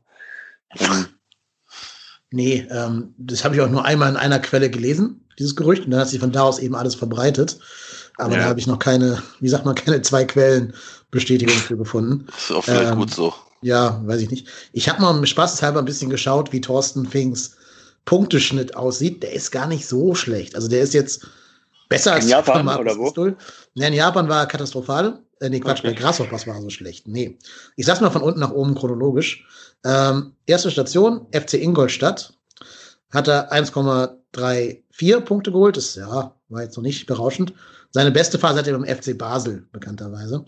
Da hat er immerhin 2,0 Punkte pro Spiel geholt. Das ist richtig gut, weil natürlich Basel Aber, auch eine starke Mannschaft ist. Darf jetzt auch keine, kein, kein Zufall, wenn du Basel trainierst. Ja, ja, genau. Ja. ja, ja, klar. Muss immer mit einem bedenken, dass es halt mehr oder weniger ist, als wenn du hier bei uns irgendwie Dortmund oder Bayern trainieren würdest. Beim HSV 1,28. Ja. Ich vermute, mit 1,28 Punkten aus den letzten sechs Spielen würde man die Klasse halten weil du dann ja gegen Mainz und, und Hertha und so die Punkte geholt hättest. Weiß ich nicht. Ähm, HSV ist vielleicht so vergleichbar mit dem FC in der damaligen Situation, was so die Qualität angeht. Ja, und dann kamen halt Phasen hier ähm, Nicosia 1,7, Austria Wien 1,6 ähm, und nochmal in Japan 1,6. Dazwischen lag halt Grasshoppers Zürich, wo er nur 0,8 hatte. Das ist dieselbe Statistik, die Markus Gistol jetzt hat. Gistol hat diese Saison 0,85 pro Spiel. Und das also ist natürlich es gibt natürlich auch Gründe, dass ein Trainer dann schon, also wenn ein Trainer das, das Bundesliga-Karussell verlässt und in Nicosia und Japan landet, gibt es Gründe dafür, mhm. dass er da ist und eben nicht mehr so gefragt ist äh, auf, auf, auf der Top-Ebene in Deutschland. Und beim besten Willen, da kann ich mir nicht vorstellen, dass der jetzt in dieser Phase so eine Mannschaft inhaltlich und, und auch emotional packen kann, um da, äh, die würden sich womöglich schnell den Markus Gisdol dann zurück wünschen. Mhm. Ja, mich hat er beim HSV auch nicht überzeugt. Ähm, ich kann mich dann nur an diese, diese Kussszene erinnern, die dann natürlich ganz groß in den ganzen Boulevardblättern da aufgemacht wurde. Oh Gott, zwei Männer küssen sich, Hilfe, Hilfe. Untergang des Abendlandes. Ist jetzt auch seit äh, September 2020 ohne Verein. Ja, hat vielleicht auch Gründe, weiß man nicht. Und ja, also nein, nein. Im Endeffekt, was qualifiziert einen Thorsten Fink, das zu machen? Hat er schon mal irgendwo geschafft? Weiß ich nicht. Glaube ich nicht. Da muss man sagen, hat Bruno Labbadia deutlich mehr Meriten, gerade auch im Abstiegskampf als, als Feuerwehrmann. Ja. Ähm, und hat ja auch eine Kölner Vergangenheit, darf man auch nicht vergessen. Wobei, gut, Bruno hat bei jedem Verein eine Vergangenheit. Ähm, aber die ja. Kölner Vergangenheit war schön, da erinnere ich ja. mich tatsächlich gerne ja. daran zurück. Ja, auch wenn die glaube, Zeit ja gar nicht so lang war. Ich glaube, dein Name, den du gerade in den Ring geworfen hast, Martin Heck, wurde noch gar nicht so oft hier bei uns äh, genannt irgendwie, ne? So in Kölner Medien. Ich, ich tippe mal, der wird jetzt auch nicht für die, für die, für die Rettermission äh, eine Rolle spielen ich wünsche mir dann, wenn, wenn es tatsächlich runtergehen sollte und du, du hast jetzt diese ganzen jungen Spieler, die er, äh, die alle durch, durch seine Schule da schon gegangen sind und äh, verlängerst mit einem B-Jugendmeister nach dem anderen und verkündest das zuletzt auch. Ähm, da sähe ich schon dieses Zukunftsprojekt ähm, mit Martin Heck dann irgendwie, dass du auch wirklich mit dem eigenen Nachwuchs da versuchst, was zu entwickeln. Ja. Die Frage ist, ob Heck da Lust drauf hat. Also es gibt ja, es gibt ja auch Trainer, die sagen, Mensch, ich habe Bock ja. hier in der Jugend zu arbeiten, hier habe ich meine Ruhe, hier kann ich in Ruhe meine Konzepte mit den Jungs machen. Ob das der Schritt für ihn ist, also wie gesagt, kann ich mir durchaus auch vorstellen. Andererseits ähm, ist der bei, bei Marc Kosicke, äh, der ist einer der, der, der Top-Trainerberater in Deutschland. Da wird sich Martin Heck auch schon was dabei denken, wenn er, ja. wenn er äh, sich einer solchen Agentur anschließt, dann, dann hat er möglicherweise auch nicht vor, auf ewig im, im Jugendbereich zu bleiben. Mhm. Ja, ich meine, wir haben ja damals bei Rutenbeck auch gesagt, hier, du hast jetzt die Chance, die Rettungsmission zu schaffen, aber wenn nicht, lassen wir dich auch nicht fallen. Du bist danach nicht arbeitslos. Wir ja. finden dann wieder irgendeinen Posten für dich im Verein. Hat dann ja bei ihm ein bisschen länger gedauert und dann ist er wieder U19-Coach geworden. Und wenn sie das mit Rutenbeck, Pavlak, Heck machen, solchen Leuten eine Chance geben und, und ähm, ich meine, der Heck, der, der, der bringt jetzt grundsätzlich erstmal alles mit, was man hoffen lässt, dass man da, dass man in den eigenen Reihen tatsächlich auch mal so einen Nagelsmann selbst entwickelt hat als, als nicht Trainer. Nagelsmann. da, also, ja, doch, nein, aber doch nicht wieder Nagelsmann. Also, also, ja, aber das ist ein Top-Trainer. Oh, ein, ein, ein oh. Top-Top-Trainer. Und Martin Heck hat bereits einen Fußballlehrer. Das ist natürlich auch erstmal eine Grundvoraussetzung. Also ähm, für ja. mich spricht da vieles dafür, dass du, dass du sowas dann und du hast deine kölsche Lösung. Ich weiß nicht, ist der, ist der gebürtig? Äh, das, das wisst ihr vielleicht besser. Steht jetzt hier bei Transfermarkt nicht. Das steht nur in Deutschland geboren, aber nicht in welcher Stadt. Ah, ich sage mal deutsche Lösung. Ja. ja, ist halt die Frage, ob man einen jungen Mann wirklich in die zweite Liga schicken will. Ja, da hat er natürlich auch keinerlei Erfahrung. Das ist, ja. das ist klar. Aber dann mit einem erfahrenen Co-Trainer äh, an die Seite. Oh, wäre es ja vielleicht äh, Peter Hermann wieder frei, wer weiß. So. Ja. Ja, naja, also Martin Heck kann ich mir, könnte ich mir auch gut vorstellen. Also da ist die Frage halt, ob er, ob er da Bock drauf hat.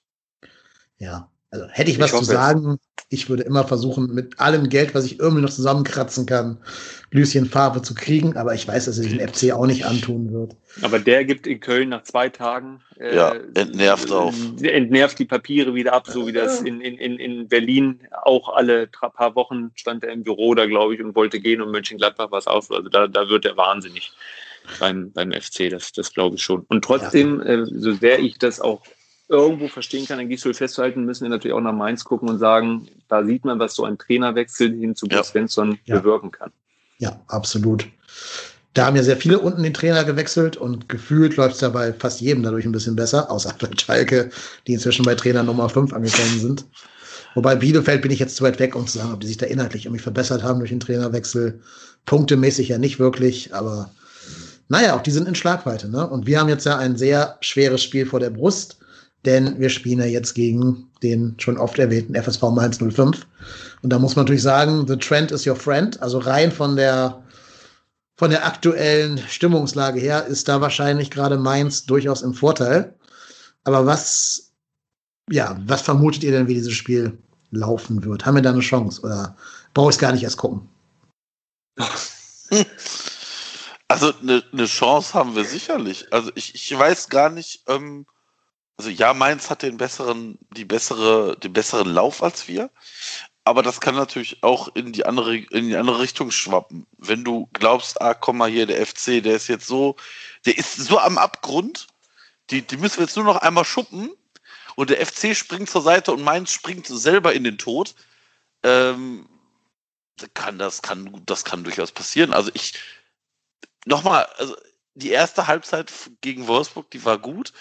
Wir haben ja auch gegen Dortmund gar nicht schlecht gespielt, aber wir müssen halt uns halt einfach mal dafür belohnen und ob das gegen Mainz klappt, das pff, weiß ich nicht. Also ich glaube, es wird sehr sehr schwierig. Es ist mal wieder ein Schicksalsspiel für Markus Gisto, weil ich glaube, gewinnen wir nicht, ist er weg. Ja, dann, dann glaube ich auch. Dann werden sie diese letzte Patrone äh, ja. schießen müssen. Aber bei Mainz sieht man natürlich, die haben Da Costa geholt, der funktioniert sofort. Die haben Dominik Kor geholt, der funktioniert sofort. Die haben Glatzel geholt, der funktioniert. Und beim FC in, in Wolfsburg kam Meier und Dennis. Äh, du hast nicht viele Patronen im Abschiedskampf und die müssen dann sitzen. Und die kamen jetzt in Wolfsburg auch dann wieder irgendwann in der Schlussphase.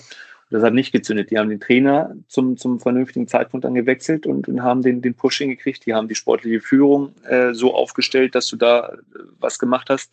Also das kommt ja alles nicht von ungefähr. Ähm, deswegen, die haben schon eine breite Brust jetzt und, und können es natürlich äh, ein bisschen ähm, abwarten äh, angehen und mal gucken, was, was der FC dann treibt und wie sie sich die Zähne ausbeißen an, an, an der wiedererstarkten Defensive da. Deswegen, also ich habe, aber das habe ich ja bei jedem Spiel schon so ein bisschen die Sorge, dass es da, dass es da in die, in die falsche Richtung geht. Ähm, ein bisschen Strohhalm ist das, das Heimspiel gegen Bielefeld, wo man auch denkt, boah, ähm, sowas verliert der FC eigentlich immer und dann haben sie es relativ souverän äh, gewonnen. Aber mhm. ja. Wobei die Mainzer für mich schon noch mal eine andere Güteklasse gerade haben als Bielefeld ist so, ja. im Moment. Ja. Die sind auch nicht mehr vergleichbar mit den Mainzern aus dem Hinspiel, wo wir ja auch ein bisschen glücklich 1-0 gewonnen haben. Ähm, da muss man ja auch an die Chancen denken, die Mainz da verballert hat in den letzten 10, 15 Minuten. Meine große mal, Befürchtung oder Sorge ist, wir müssen da ja gewinnen. Ich glaube, in Mainz würde man sagen, ja, zur Not nehmen wir halt den Punkt mit, das ist okay, weil dann halten wir den Abstand. Und wir ja, wissen aber, dann ja auch schon, Moment, Moment, Moment. Ja, wir wissen dann ja so. auch schon, wie Bielefeld gespielt haben wird, weil es ja das Spiel am Ende äh, des ganzen Spieltages ist, am Sonntag um 18 Uhr. Das heißt, man kann als Mainz ja erstmal entspannt gucken, was machen die anderen. Ähm, und wenn man dann sagt, okay, Punkt reicht, glaube ich eben, dass Mainz da auch jetzt keine großen Ambitionen haben wird, dieses Spiel zu machen und sagt, so, Köln, hier ist der Ball, seht mal zu. Und ob wir das wirklich über 90 Minuten durchziehen können, was wir gegen äh, Wolfsburg und Dortmund gesehen haben, das weiß ich noch nicht. Also gerade gegen den Gegner, der halt aufs Zerstören geht und nicht aufs Mitspielen. Keine Ahnung. Sehe ich noch nicht. Ja, also du hast nicht ganz unrecht damit, dass sie natürlich nicht gegen uns das Spiel machen müssen. Nur glaubst du allen Ernstes, dass Mainz, die jetzt ja schon mit ein bisschen Rückenwind kommt, sagen werden, so hier FC, habt mal den Ball und dann macht mal? Das, genau das glaube ich nämlich nicht, weil ich glaube, Mainz wird nämlich rausgehen und sagen, so, wir, wir haben nichts zu verlieren. Und selbst wenn Mainz nur einen Punkt holt und ich sage jetzt mal vorsichtig, Bielefeld würde verlieren, dann hast du ja nur einen Punkt auf Bielefeld gewonnen. Also da sprechen wir ja nicht davon, dass die irgendwie jetzt sieben Punkte Vorsprung haben. Ich befürchte, dass Bielefeld gewinnt. Die spielen ja Freitagabend schon gegen Freiburg. Freiburg mit, mit Grifo, Corona, äh, Demirovic gesperrt, Höhler gesperrt. Also da, da spielt personell gerade Bielefeld ein bisschen was in die Karten für dieses Heimspiel. wenn du dann mit diesem Druck des Bielefelder Sieges und du gehst, stehst auf dem Abstiegsplatz und musst gegen Mainz gewinnen, ähm, glaube ich auf jeden Fall, dass Mainz nicht ins offene Messer laufen wird und den FC dann wahnsinnig viele Räume anbietet, um, um da irgendwie Erfolg. Die werden, die werden erstmal, glaube ich, schon ein bisschen gucken, wie sich der FC da bemüht und, und äh, vielleicht Ballbesitz hat, aber nicht, nicht gefährlich vors Tor kommt. Also ich, ho ich hoffe, es gibt einen frühen Elfmeter, inklusive rote Karte und Notbremse für Mainz. Irgendwie so. Unberechtigter Handelfmeter, wenn man gegen Mainz schön. Wer das ja. ja. Dann müsste, ja. oh Gott, wie hieß er denn, der das gepfiffen hat? Ich komme nicht auf seinen Namen, der Schiedsrichter. Das Schiedsrichter weiß ich nicht mehr. In Mainz das Spiel, als der ja. das, das Dieses Nicht-Handspiel von, von äh, Niakate. Genau. War, das, war das nicht Stieler sogar? Nee, nee, das war nicht Stieler. Das war, oh, ich komme nicht auf einen vielleicht kommt es gleich noch, dann schreie ich ihn ganz laut rein. Ja, ich versuche es mal nebenbei zu recherchieren. Ja, ähm, aber dieses Art von, von Glück haben wir ja sehr selten, dass der Gegner sich selber mal einen reinmurmeln würde gegen uns. Das passiert ja äußerst, äußerst selten äh, im Moment gerade. Das ist, gehört, gehört ja auch mit dazu, ne, dass wir so diese, diese wir selber immer dafür gut sind, einen Elfmeter mal eben zu produzieren, aber sehr schlecht darin sind, ähm, dass der Gegner irgendwie uns Fehler anbietet, weil wir auch nicht diese zwingenden Strafformaktionen haben, wo ein Gegner überhaupt dazu käme, einen Fehler zu machen. Ja, habt ihr denn einen Mutmacher der Woche für mich, warum das vielleicht doch alles funktionieren kann? Was macht euch Hoffnung für dieses Spiel? Fang du an, bitte. also Hoffnung. Ähm, also ehrlicherweise macht mir ein bisschen Hoffnung, dass Anderson, eventuell Bornau und Keins näher dran sind, als ich es vermutet habe.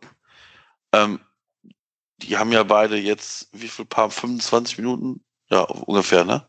Ja. Ja, also ich glaube, das war halt wichtig. Also ich finde, bei, bei Keins hast du gesehen, dass der schon durchaus wieder im Modus ist und das ist so meine leise Hoffnung, dass wir da vielleicht so ein, vielleicht irgendwie so ein Lucky Punch mit denen hinkriegen und die werden sicherlich beide nicht 90 Minuten spielen, aber wenn die wenn die jetzt, weiß ich nicht, 45. Willenborg, Frank Willenborg. Ja, Frank, Frank Willenborg, ich habe es gerade genau. auch rausgefunden. Kickernote ja. 6,0. Ja, zu Recht. Ja, ja, völlig gerechtfertigt, nehme ich an. Ja. Und, und wie gesagt, das ist meine, das ist mein einzige, mein einziger kleiner Lichtblick, dass wir da vielleicht zumindest wieder mehr Möglichkeiten offensiv haben. Ansonsten. Nehmen, nehmen, nehmen wir dann Mire eigentlich raus, wenn Bornau wieder fit sein sollte? Oh, bitte nicht. Also ich finde, ich finde, äh, also für mich persönlich gibt es da nur eine Lösung und das, die ist Rafael Schichos raus. Ja, aber du okay. kannst nicht mit zwei Rechtsfüßen spielen, oder? Also hat das schon ah, eine Mannschaft versucht? Also, nochmal, also es ist ja jetzt nicht so, dass, da, dass wir Lionel Messi rausnehmen, ne? Also ich finde, ganz ehrlich, Rafael Schichos ist für mich der Unsicherheitsfaktor bei uns in der Defensive. Aber das war ja gar nicht Noch, mein Argument. Mein Argument lautet ja, dass du einen Linksfuß da hinten raus. Ja, aber das weiß nicht, ob das jetzt in unserer jetzigen Lage der Unterschied macht. Ist nicht vielleicht eher die Rückkehr zur Dreierkette die Lösung, dass du sagst, alle drei spielen? Aber das wäre jetzt die Frage, wieder System wechseln. Und das war schon mal was, was ich aus der Mannschaft gehört hatte. Die wollen ein, ein festes System haben so wie es zum Beispiel Freiburg äh, lange Zeit hat, indem sie wissen, sie verlieren Spiele, halten aber dann fest und holen dann so ihre Punkte für den Klassenerhalt. Wenn sie jetzt, jetzt ist er von Dreier wieder auf Vierer geswitcht, das hatte mich schon ein bisschen überrascht, jetzt wieder zurück switchen, obwohl du es eigentlich relativ stabil gegen eine äh, Top-Mannschaft wie Wolfsburg hinbekommen hast, würde mich irgendwie überraschen, wenn er das jetzt wieder switchen würde. Hm. Also ich, ich sag mal so, gegen die Dreier-Fünfer-Kette wird sprechen dann also ich sag mal so, ich glaube, ja, das erstens das und zweitens glaube ich halt auch, dass du gerade dann mit keins den natürlich von der Mammutaufgabe stellst. Ich sag mal, der, der, hat jetzt nicht so viel, wahrscheinlich nicht so viel Körner, dann da so viel mit nach hinten mitzuarbeiten. Und das musst du ja in der Fünferkette durchaus mehr als in, in der Viererkette plus dann keins offensiv. Also deshalb weiß ich nicht, ob das die Lösung ist, die Fünferkette. Nee, also keins würde ich auf keinen Fall an diese Wingback-Position stellen. Ja. Das funktioniert nicht. Dafür hast du mit Jakobs den, den besten Spieler. Da müssen wir überlegen, ob man keins vielleicht auf eine von diesen Doppel-10-Positionen stellt, die es ja gibt. Der kann ja auch Zentrum spielen. Ne? Das ist ja nicht nur ein Flankenspieler. Ähm, der hat ja schon ein paar Mal auch im Zentrum begonnen, bei mhm. Bremen damals. Weiß ich nicht. Ja, ich würde aber. Also gehen, gehen wir davon aus, dass Keins wirklich Startelf. Nee, nee nein, nein, nein, nein. Ich glaube nein. eh nicht, dass du da jetzt Anderson, Keins und Bornau in die Startelf stellen kannst. Nein, nein, die Startelf. Nein, die Startelf. Körner okay. haben. Nee, also ähm, ich sehe auch nicht, dass Bornau jetzt über Nacht so fit wird, dass direkt eine Startelf-Option ist, wirklich. Ich kann mir sogar fast eher vorstellen, dass der am Ende nochmal kommt, um noch irgendwie ein Tor reinzumurmeln vorne. So, so ein Kevin mhm. McKenna äh, Sörensen-Move. Also das halte ich gerade für Sören, Den Sörensen macht. Ja, ja, den Sörensen macht. Hat der Sörensen jemals einen Ball Nein. gekriegt, als er da vorne nee. rumstand? Nein. Oder halt wirklich, wenn du irgendwie glücklich 1-0 führst, dann am Ende nochmal den Bornau reinschmeißen, so als, Ja, als. Fels in der Brandung, der alles rausköpft. Man muss ja auch sagen, das ist ja das, was, was Meret halt nicht können wird, aus körperlichen Gründen, halt da hinten der Kopfballriese zu werden. Ne? Der hat andere Stärken und ich finde, der macht das auch nicht schlecht. Jetzt gegen Dortmund hat er viel Lehrgeld bezahlt, ja, aber insgesamt finde ich, dass Meret durchaus eine äh, Solidität in seine, Stabilität in seine Leistung reingebracht hat, gebracht hat, ähm, die ich so noch ihm, von ihm nicht gesehen hatte bis jetzt in seiner Kölner Zeit. Insofern würde ich ihn da auch nicht rausnehmen. Chichos ist für mich da wirklich deutlich mehr der Unsicherheitsfaktor, aber ich bleib dabei, du spielst normalerweise keine Viererkette mit zwei Rechtsfüßen. Das weiß nicht, ob irgendeine Bundesliga-Mannschaft das machen würde. Ich meine, die Bayern ziehen lieber Alaba da auf diese Innenverteidigerposition, als da einen zweiten, einen zweiten Rechtsfuß hinzustellen. Janis Horn hat es gegen Bremen ja sehr, wirklich Ja. sehr, sehr gut gemacht, um danach gegen Union gleich wieder katastrophal zu spielen Ja. und sich dann zu verletzen. Aber Horn gegen Bremen hat er mich überzeugt. Horn ist für mich eher ein. Spieler in der Dreierkette, dann als linker Halbinnenverteidiger. Das Ja. macht er, glaube ich, besser als alleiniger linker Innenverteidiger. Aber du, man will ja auch nicht ähm, Tichos rausnehmen, um dann irgendwen anders zu bringen, sondern halt um Platz für Bornau zu schaffen. Ich kann mir vorstellen, dass Bornau bei Gistol einfach besser gelitten ist als Meret. Ne? Gistol hat ja so ein Ja. paar Spieler, die es ein bisschen schwerer bei ihm haben, vorsichtig gesagt. Und ich glaube, da gehört Meret dazu, der es einfach nur spielt, weil die Konkurrenz gerade nicht da ist. Und Chestic ist ja auch noch nicht in der Lage, da jetzt irgendwie Ansprüche zu stellen auf dem, auf dem Stammplatz. Also ich würde mal tippen, dass wir keinen von den drei in der Startelf sehen werden, von den drei Dauerverletzten. Am ehesten glaube ich wirklich keins, wenn man sagt, Das glaube ich auch, Ge- ja. geh, geh 60 Minuten und dann, dann kommst du runter. Ähm, Ja, halt aber die dann Frage, ist ja auch die Frage, wen nimmst du raus? Nimmst du denn den, den, den laufstarken Jakobs raus? Nimmst du, nimmst du Wolf raus auf der anderen Seite? Ähm, einer von beiden müsste es ja sein. Wenn du Jakobs nach hinten stellst, müsstest du Katterbach rausnehmen. Ja. Ich weiß ja nicht, ob keins ohne Anderson vorne drin überhaupt Sinn macht. Also, nee. Ihm soll der die Bälle wieder auflegen, ne? Ähm, Ja, weiß ich das nicht. stimmt doch wieder. Ja. Also vermutlich wieder so ein Doppelwechsel, keins Anderson zusammen, irgendwie in der 70. oder so, wenn du ein Tor brauchst. Falls du ein Tor dann, mach, und dann macht Sebastian Andersson einen Dreierpack. Ja, gerne, bin ich sofort dabei. Zehn Minuten. Trage ich den persönlich vom, vom Spielplatz äh, auf Steinauto, wenn das so wäre. Auch wenn ich mir wahrscheinlich sehr viele Brüche bei heben werde. Der ist ja nicht gerade ein zartes Seelchen, aber ähm, würde ich machen, biete ich hier an, Sebastian. Ab einem Dreierpack bin ich dein persönlicher Schildträger wie bei Asterix. Ähm, ja, aber Mutmacher muss man halt darin sehen, dass zum allerersten Mal seit Beginn jetzt alle Spieler zur Verfügung stehen. Ähm, insofern nicht nur irgendwas passiert jetzt zwischen Dienstag und Sonntag. Ich weiß nicht, ob Thielmann äh, einsatzfähig ist. Der war jetzt ja auch angeschlagen anscheinend. Das heißt, du hast zumindest Qual der Wahl und wirst auch so ein paar härte Fell Fallentscheidungen treffen müssen, wie eben Bono und Meret. Aber das kann ja dazu führen, dass das Training nochmal eine andere Qualität bekommt, weil sich jetzt alle aufdrängen wollen und auch nochmal äh, einen Stammplatz auf den letzten Zielgeraden der Saison sichern wollen. Ähm, das kann man ja vielleicht auch mal hoffen, dass da in der, dass die Mannschaft schon so funktioniert, dass man sich aufdrängen will und nicht alle immer so freundlich und lieb sind und ach ja, dann spielst du, du bist ja gerade besser drauf als ich, sondern schon so ein bisschen diese Geilheit haben zu spielen. Das also schätze ich so ein Bornau zum Beispiel schon so ein, dass er da jemand ist, der so ist. Anderson ja auch, also der, der weiß ja auch, dass er da konkurrenzlos eigentlich ist, unterm Strich. Und im Endeffekt müssen wir daraus halt eben unsere Hoffnung ziehen. Ne? Und, was man auch sagen muss, ähm, wir haben ja gerade darüber gesprochen, ob Mainz das Spiel macht oder ob wir das Spiel machen. Die Mainzer müssen ja eigentlich jetzt in den nächsten drei Spielen alles klar machen. Ne? Die haben ein super schweres Restprogramm in den letzten vier Spielen. Da kommen nämlich die Top 4 der Liga so gefühlt. Also da kommen Bayern, Dortmund, äh, äh, Leipzig und Wolfsburg, glaube ich, wenn ich mich da nicht Frankfurt. Fra Frankfurt auch. Frankfurt. Ja, Leipzig nicht mehr. Leipzig Okay, haben Leipzig sie gewonnen. mehr, aber das. Frankfurt ist, das, Frankfurt ist das bessere Leipzig, insofern tausche ich das gerne. Ja, und da sind halt für mich drei Mannschaften bei, die halt super stabil sind. Also die Bayern schenken keine Spiele ab diese Saison. Äh, die Frankfurter schenken da gar nichts ab. Die wollen in die Champions League rein. Die wollen, die wollen das Anzünden sehen. Das, äh, also Frankfurt brennen sehen sozusagen, übertragen gesagt. Wolfsburg finde ich sehr Dortmund noch stabil. am ehesten am, am Dortmund ist ja Spieltag die Mannschaft, genau, wo ich am ehesten sage, Ja. der kann Mainz. Vor allem, weil ich weiß, dass Mainz immer gegen Dortmund gewinnt, wenn es drauf ankommt. Ne? Da gibt es ja schon Ja. tausend Beispiele für in der, in der jüngeren Vereinsgeschichte. Heißt aber, die Mainzer müssen es vielleicht versuchen klarzumachen gegen uns, gegen Hertha und gegen Bremen. Das sind die drei Gegner vor diesen gerade genannten vier schweren Spielen. Und das verleitet sie vielleicht dann doch dazu, dass sie so ein bisschen mehr Offensivdrang entwickeln.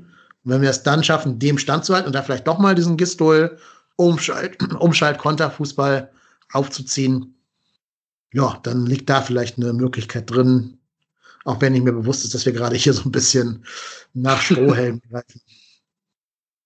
Also mir schwebt, äh, also die größte Panik ist fast Relegationsspiele an sich, weil das, das möchte ich irgendwie nicht erleben. Ja. Dann noch gegen den HSV und Simon Terodde. Irgendwie habe ich da ein ganz komisches, ganz, ganz komisches Gefühl. Mhm, absolut. Wir wissen also alle, was da passieren wird. Ja. Ähm, die jüngsten Begegnungen, sechs Siege Köln, sechs Unentschieden, äh, sieben Siege Mainz, also relativ ausgeglichen. Und was man ja auch sagen muss, ähm, wir haben ja ein paar der größten Events der Vereinsgeschichte gegen Mainz hingelegt. Einmal der Aufstieg unter Christoph Daum, den haben wir gegen äh, Mainz in Sack und Pack gebracht. Und natürlich das legendäre Yuya Osako-Spiel 2017. Wird wahrscheinlich kein FC-Fan jemals vergessen, war ja auch gegen Mainz. Also insofern warum soll sich Geschichte nicht wiederholen? Warum nicht zum dritten Mal Mainz jetzt so als Sprungbrett nehmen, ähm, um nochmal hier die Saison zum Guten zu wenden? Ich bin ja mit allem zufrieden, was irgendwie die Klasse erhält und sei es halt wirklich so ein total hingegurkter Platz 15. Aber in der Tat, wie Thomas gerade sagte, Relegation würde ich mir so, so, so gerne ersparen. Aber geil wäre es, wenn sie, wenn sie es gewinnen würden irgendwie. Die Relegation oder das mein Spiel? Ja, nee, die, ja, beides. Ja. Gerne beides, aber wenn sie dann die Relegation gewinnen würden, dann würde ich ja. das äh, mit, mit dem Wissen würde ich da entspannter reingehen, aber. Das ist richtig. Das ist, das ist immer, wenn man ja weiß, dass man gewinnt, dann ist das immer einfacher. Das wir sind ja, auch der Verein, der gegen Saarbrücken geben. und gegen, äh, gegen äh, Regensburg aus dem Pokal rausfliegt. Also ich wäre da vorsichtig. Wie ist das? Der Bundesligist hat das zweite, das Rückspiel, ne? das Rückspiel, ja. Vielleicht sind ja. ja. bis dahin sogar ein paar Fans erlaubt. Das ist ja irgendwie im Mai, Ende Mai. Ja, so ein paar Geimpfte, ein paar Sonderrechte von Armin Laschet, wer weiß. Ja, also wenn wir das gewinnen, glaube ich, dann ist da nichts mit irgendwelchen Kontaktbeschränkungen mehr in der Stadt. Ich wurde am, am, am, Samstag das erste Mal in Wolfsburg tatsächlich vor dem Spiel getestet, inklusive einer App, die man hatte, dann und mit dem negativen Test das, das Stadion betreten können. Ähm, das haben sie jetzt, glaube ich, mit, da mit 270 Leuten gemacht als Probelauf an zwei Teststationen, aber mhm durchaus äh, möglich alles. Ja, ich meine, ich unterrichte mit negativen Test irgendwie zwölf Schüler im selben Raum, im geschlossenen Raum ja. von 15 Quadratmetern. Also, wo ein Wille, da ein Weg. Ne? Wenn, wenn die Politik das will, dann ist da alles möglich. Ob das sinnvoll ist, epidemiologisch, ist eine ganz andere Frage. Aber ja. äh, das führt jetzt zu weit hier in diesem Podcast. Aber ich glaube auch in einem Freiluftstadion, wo man entsprechend für Abstände sorgen kann, why not? Und dann, ja, kommen da hoffentlich die richtigen Fans hin und nicht die, nicht die geimpften Meckerrettner, sondern die, die auch wirklich da Stimmung machen. ähm, damit der FC noch irgendeinen so Kicker hat in dieser Relegation. Aber soweit ist es ja noch nicht. Also lassen wir noch nicht über die Relegation reden, weil ähm, soweit kommt es gar nicht, weil wir werden ja 15. und dann muss da irgendwie Klar. Hertha in die Relegation. Hertha gegen Düsseldorf, da war doch schon mal was. Ja, das wird in diesem Jahr in Düsseldorf auf jeden Fall scheitern, denke ich. Glaube ich wohl auch, ja. Ja, ja aber gut. Ähm, Mutmacher der Woche haben wir jetzt besprochen. Wir können noch ganz kurz äh, unsere andere Standardkategorie abhaken, sozusagen. Wir schauen mal, was sonst noch so rund ums Geisbockheim passiert ist bei den anderen Mannschaften. Da muss man sagen, dass die U21 gewonnen hat gegen Bergisch Gladbach. Tore schon wieder von Oliver Schmidt. Also auch ganz spannend, dass er der nächste junge Spieler sich anschickt, da so ein Knipser in der, in der Regionalliga zu werden. Und ein sehr sehenswertes Tor von Lukas Musculus. Also nicht nur der Name ist toll, Lukas Musculus, sondern auch seine, seine Torschießfähigkeiten. Das war so ein bisschen das ähnliche Tor wie das von ähm, Klaas-Jan Hünteler. Übrigens, da haben wir nochmal gleich drauf zu sprechen, Marco. Ja, ja. Äh, also auch mit der Brust angenommen, abtropfen lassen und dann halt eben so Halbvolley reingenagelt. War ein schönes Tor. Ja, und so gewinnt man dann da. In der Startelf standen von denen, die ähm, für uns in Frage kämen, für die erste Mannschaft, Lemperle, Kral, Waro, Keirosch macht sich da anscheinend jetzt langsam doch mal ein paar Einsätze zu eigen und Julian Kral, der übrigens ein sehr lautstarker Dirigent ist, ne, wo wir gerade drüber gesprochen haben, mhm. dass die Mannschaft zu ruhig ist.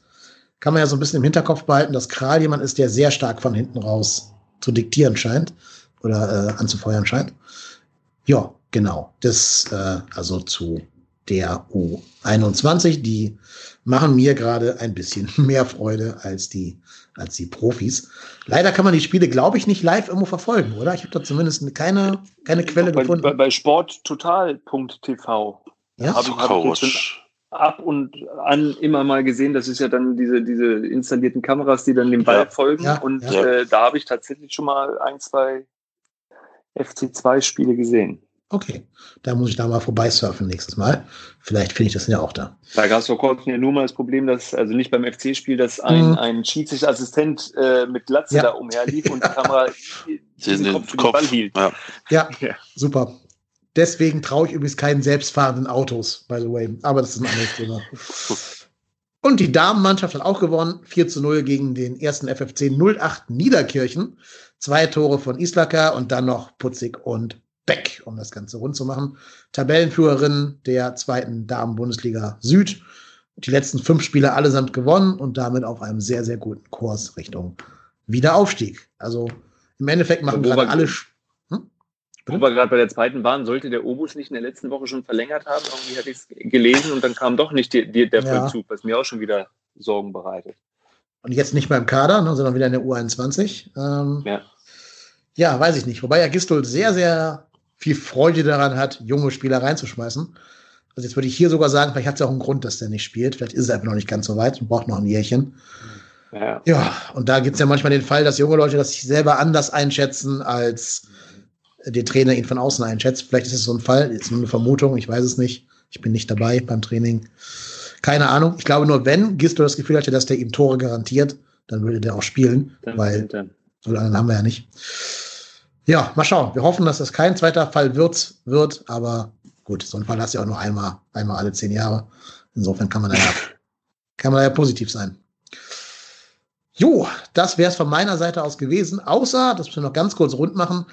Marco, erzähl doch mal unseren treuen Zuhörerinnen und Zuhörern, wie steht's denn in der Torwette? Hm. Ja, dann möchte ich nicht drüber sprechen. Das ist, äh, also allein, dass du dich hier für feierst, Ja. dass, dass du 1 zu 0 in dieser Ja. scheiß Torwette führst, ist ein Skandal. Dass wir noch nicht mal seit der Rückrunde Stürmertor hier gesehen haben, ne? Bei diesem Kackverein, ne? Es ist unsagbar. Und dann schießt dieser Klaas-Jan Huntelaar auch noch ein Tor, der Affe, ey. Auch noch ein völlig unwichtiges. 1 zu Völlig 2. unwichtiges Tor. Das zählt nicht, das zählt nicht. Das ist kein, nee, ist kein Tor zu einem Sieg. Ey, es ist Wahnsinn. Du kannst auch Wegen- wahrscheinlich- gehen, ne? Alle Zahlen so ist- auslegen, müssen dir passen. Das Tor Ja. das war unwichtig. So, Das ist kein exponentieller. Wachstum. Genau, kein, kein, kein, Tor zu einem Sieg und äh, ja, weiß ich nicht. Allein, nee. Ich sage dir, das ein. 1-0 wird sich jetzt die ganze Saison halten. Natürlich, Am Ende natürlich. Wir, wir das. schießen kein Stürmertor mehr Ja. und dann kostet mich das. Boah, nee, ey. ja. Das ist ärgerlich. Aber es geht ja für einen ärgerlich. guten Zweck. Also insofern, Ja, das kann ich trotzdem jetzt- ärgerlich. Na, es ärgert mich einfach, dass, dass der FC Köln es nicht hinkriegt, ein Stürmertor zu schießen. Vielleicht wird ja mit Sebastian Andersson jetzt alles ja. besser. Je fitter der wird, wer weiß.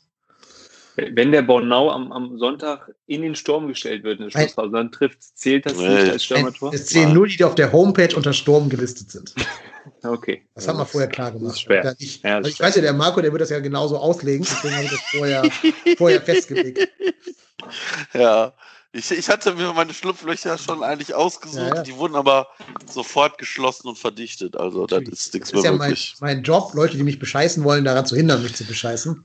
Insofern bin ich da ja Ja. allen Wassern gewaschen. Jo, habt ihr noch irgendwas, was Und, wir und, und To- Todos drei Tore im internen Testspiel zählen nicht, ja? Nein, Halb. Immer 0,5 Tore. Aber eigentlich. 0,5. Ich Okay. wäre ja sogar so nett und würde dir die beiden Relegationsspiele geben, Marco, damit du die Wette noch umdrehen kannst. Ja. Wahrscheinlich, wahrscheinlich ist es dann 0-0 und 1-1 und das Tor schießt Jonas Hector oder so. Ja, und Terodde-Tore zählen auch nicht für den ersten FC Köln. Das ist doch klar. Ja, oh, Nein. oh, der gehört uns ja noch fast. nee, den haben wir ver- verkauft gegen Geld. Das ist der einzige Spieler, dem wir dreimal Geld gegeben haben, damit er zweimal für uns spielt. Das ist auch faszinierend. Ja. Naja, gut. Habt ihr noch irgendein Thema, was wir unbedingt hier besprechen müssen? Sonst würde ich sagen, wir haben jetzt die aktuelle Situation so halbwegs rund gemacht. haben über das Wolfsburg-Spiel, die Trainerpersonalie und das kommende Mainz-Spiel gesprochen. Und dann würde ich sagen, Marco, dass wir jetzt mal so langsam in das zweite Segment überleiten. Dazu werden wir einmal äh, die Gäste sozusagen wechseln. Deswegen bedanken wir uns an dieser Stelle ganz, ganz herzlich bei Thomas Hiete, den ihr jeden Montag und Donnerstag im Kicker lesen könnt, wo du ja unter anderem auch die Kulisse machst und nicht nur die Wolfsburg-Berichterstattungen. Ähm, ja, vielen Dank, dass du da gewesen bist, Thomas. Ja, vielen Dank für die Einladung, immer wieder gerne und euch einen schönen Sonntag. Auf jeden Fall. Ja, mal gucken, ob das ein schöner Sonntag werden wird. Ich bin sehr Wir schauen mal, wir schauen mal. Genau. Ja, aber vielen Dank, dass du da warst. Gerne wieder beim nächsten Aufeinandertreffen mit Wolfsburg, sei es nächstes Jahr oder erst in zwei Jahren. Das wird sich zeigen. Ähm, und dann gerne wieder. Danke. Tschüss. Ciao. Ja, und da sind wir auch schon im zweiten Segment angekommen.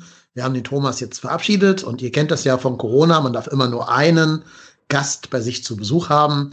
Ähm, und deswegen haben wir den Thomas nach, nach Hause gebracht und haben dabei auf dem Rückweg einen neuen Gast eingeladen und mitgebracht und mit dem wir mit über ein anderes Thema reden, das nicht so viel mit dem aktuellen sportlichen Geschehen zu tun hat, aber ein, glaube ich, Thema ist, was schon die, die Fanszene, die aktiven Fans ähm, beschäftigt und was meiner Einschätzung nach so ein bisschen untergeht vor lauter Diskussionen um Gistol.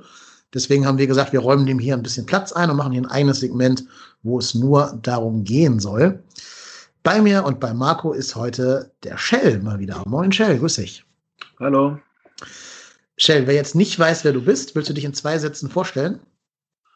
Ähm, derjenige, der am Zaun steht seit ein paar Jahren für die Südkurve, für die Wilde Horde, für die ja, sogenannten, äh, wie du es gesagt, gerade eben bezeichnet hast, aktiven Fans, aber auch für äh, alle anderen, die sich aktiv oder nicht aktiv oder wie auch immer als solches nicht bezeichnen wollen oder bezeichnen möchten. Das ist eigentlich im Endeffekt so eine Definition, die ich nicht so cool finde. Auch wenn sie wahrscheinlich seinerzeit von uns gekommen ist. Also ich will da mich gar nicht irgendwie, äh, will da gar nicht irgendwen irgendwie was ausschließen. Die, die ich erreichen kann äh, von dort oder von hier aus, äh, die können sich angesprochen fühlen und diejenigen, die sich nicht erreichen können, dann halt eben nicht. Das der, ich bin der, bin derjenige, der seit Jahren auf der Südkurve am Zaun ist und halt, äh, wenn dann die Stadien wieder offen sind, das auch äh, wahrscheinlich dann wieder macht, wenn äh, wir alle wieder in der Kurve stehen. Eines fernen Tages, ganz genau. Eines fernen Tages, genau. Ja. Ähm, vielleicht noch ganz kurz, bevor wir mit dem, mit dem großen Thema beginnen. Was sagt dir deine, deine Instinkte? Schafft der erste FC Köln den Klassenerhalt? Und wenn ja, über die Relegation oder direkt? Oder wie hast du das Gefühl, dass es für uns ausgehen wird? Äh, auch wenn es eher äh, Wunschvater des Gedanken ist, dann äh, glaube ich, dass wir es schaffen. Ich glaube auch, dass wir es direkt schaffen und äh, sehe die Wende schon am Sonntag. Ähm, die Jungs wollen ja jetzt konzentriert arbeiten, das sollen sie machen und äh, müssen sich gegenseitig in den Arsch treten. Und ja, das haben sie schon das ein oder andere Mal bewiesen, dass sie das können und das sollen sie jetzt machen. Und ich bin da wirklich guter Dinge. Noch bin ich wirklich guter Dinge. Ist von euch noch irgendwas geplant? Irgendeine aktive, aktivierende, motivierende Aktion oder willst du es hier nicht verraten? Ja, also selbst wenn es so, also wenn es so wäre, würde ich es hier auch wahrscheinlich nicht reintragen Schade. können. Wäre ein Breaking äh, News gewesen. ich wollte ja. gerade sagen, ich, ich habe den Twitter-Kanal schon aufgemacht. ja, man kann sagen, ist ja immer auch, äh, das sorgt ja so oder so, egal was wir machen, äh, für Gesprächsstoff, auch, auch, wenn wir, auch wenn wir das gar nicht wollen. Ähm, wobei beim letzten Mal, ne, wir waren ja zweimal da, haben wir, haben wir, haben wir zweimal gewonnen. Ne? Davon hat ja auch äh, seinerzeit äh, nie einer gesprochen. Ja, seitdem ähm, nie wieder gewonnen. Ja. Genau.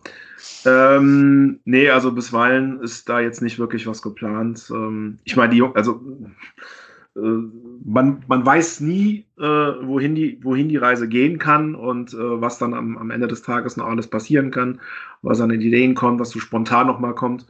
Äh, derzeit ist da aber nichts im, im Busch, äh, zumindest jetzt äh, nach dem heutigen Stand. Und ich glaube auch nicht, dass da bis Sonntag irgendwas passieren wird, weil die Jungs haben ja auch gesagt, die wollen ja, beziehungsweise es war ja auch von der sportlichen Leitung so gewollt, dass sie jetzt konzentriert arbeiten möchten, ohne Nebengeräusche. Und äh, zumindest habe ich da jetzt nichts anderes aus äh, den Gruppen vernommen oder gehört, dass äh, das jemand anders sieht. Und von daher sollen sie jetzt auch mal konzentriert arbeiten, dann sollen sie aber auch am Sonntag äh, die Leistung dafür bringen. Absolut, kann man nur unterschreiben. Ja. So, Marco, dann nimm noch mal unsere Hörer und Hörerinnen mit ins Boot, welches Thema jetzt hier noch auf dem Programm steht. Jo, ähm, ja, also ich, ich hatte den, den Shell relativ kurzfristig jetzt vor ein paar Tagen angeschrieben, ähm, weil bei mir ein Thema aufgeploppt ist. Ähm, der Geistblog hatte äh, darüber geschrieben, nämlich am 3. April hat der Geistblog ähm, auf ähm, eine Veröffentlichung der Südkurve bezüglich der Fanarbeit beim, beim 1. FC Köln reagiert. Und ich finde, das Thema ist halt, ähm, gehört halt irgendwie mit zum FC. Ähm, ist eins der wichtigsten Dinge meiner Meinung nach rund um den, rund um das Profispiel. Und ich finde, da, da ist halt irgendwie auch in den anderen Medien nicht so wirklich drauf eingegangen worden. Und ich finde einfach, wenn man nur diesen Artikel vom Geistblog liest und nicht das liest, was, was die Südkurve da selber veröffentlicht hat, ähm, hat das für mich ein, ein sehr fragwürdiges Bild ähm, aufgegriffen, da ich persönlich jetzt hier aber nicht aus der ich sag mal, nicht im Stehplatzbereich stehe und auch jetzt in den letzten, gut, in den letzten Jahren sowieso jetzt schon mal weniger Auswärtsspiele, aber ähm, auch tendenziell eher dann ich von zu Hause aus aufbreche und nicht irgendwie aus Köln die Auswärtsfahrten mache, ähm, bin ich dann natürlich auch immer nur Rand zu schauen. Deshalb habe ich gerade mal gedacht, Mensch, äh, dann laden wir uns doch mal jemanden ein, der uns da vollumfänglich äh, nochmal zu informieren kann, wo es da gerade hakt und ähm, wie da vielleicht auch gerade so der aktuelle Stand der Dinge ist, um, um da vielleicht auch unsere Zuhörer mal ein bisschen zu informieren, weil ähm, ich glaube, der Artikel der Südkurve, den werden wir dann auch äh, im Nachgang verlinken, ist das schon sehr eindeutig, aber ich finde, wenn man das doch mal persönlich hört, finde ich es einfach ein bisschen einfacher. Genau, dann nehme ich doch mal mit ins Boot. Worum geht es denn genau in dem Konflikt? Das ist jetzt meine Frage. Also die Frage ja, ja, ja, ja, ja genau. okay. Ähm, ja, äh, für uns ähm, ist das eigentlich schon seit, boah, seit vielen Jahren Thema. Ich würde sagen, ähm, das war sogar schon Thema beim alten Vorstand gewesen, ähm, dass wir hier das Thema Fanarbeit beim ersten FC Köln allzu stiefmütterlich behandelt betrachten. Das muss man eigentlich so sagen. Ähm, wir haben es ja auch in dem, in dem, in dem, in dem Text äh, so beschrieben, dass die Strukturen veraltet sind, dass die Organisation mangelhaft ist und dass insbesondere die Führung, also die Abteilungsleitung dort, ähm, dass wir die halt einfach als schlecht bewerten. Äh, und das nicht erst seit gestern. Das muss man einfach mal so sagen. Natürlich aus Sicht von ähm, den sogenannten, ich sage jetzt mal wirklich bewusst den Be Begriff sogenannten aktiven Fans. Man regt sich ja schon alleine, also in den sogenannten sozialen Netzwerken, asozialen Hetzwerken, wie ich es, ich es manchmal auch nenne, ähm, regt man sich ja schnell auch über den Begriff alleine aktive Fans auf. Ähm, damit meint man natürlich äh, allen voran die Ultras, aber auch viele andere Fanclubs und Fangruppen, äh, die sich in der Südkurve insbesondere ähm, einge, eingegliedert haben. Das sind mittlerweile äh, circa 70 Fanclubs. Wir vertreten eine vierstellige Anzahl von äh, FC-Fans, die nicht selten auch FC-Mitglieder sind.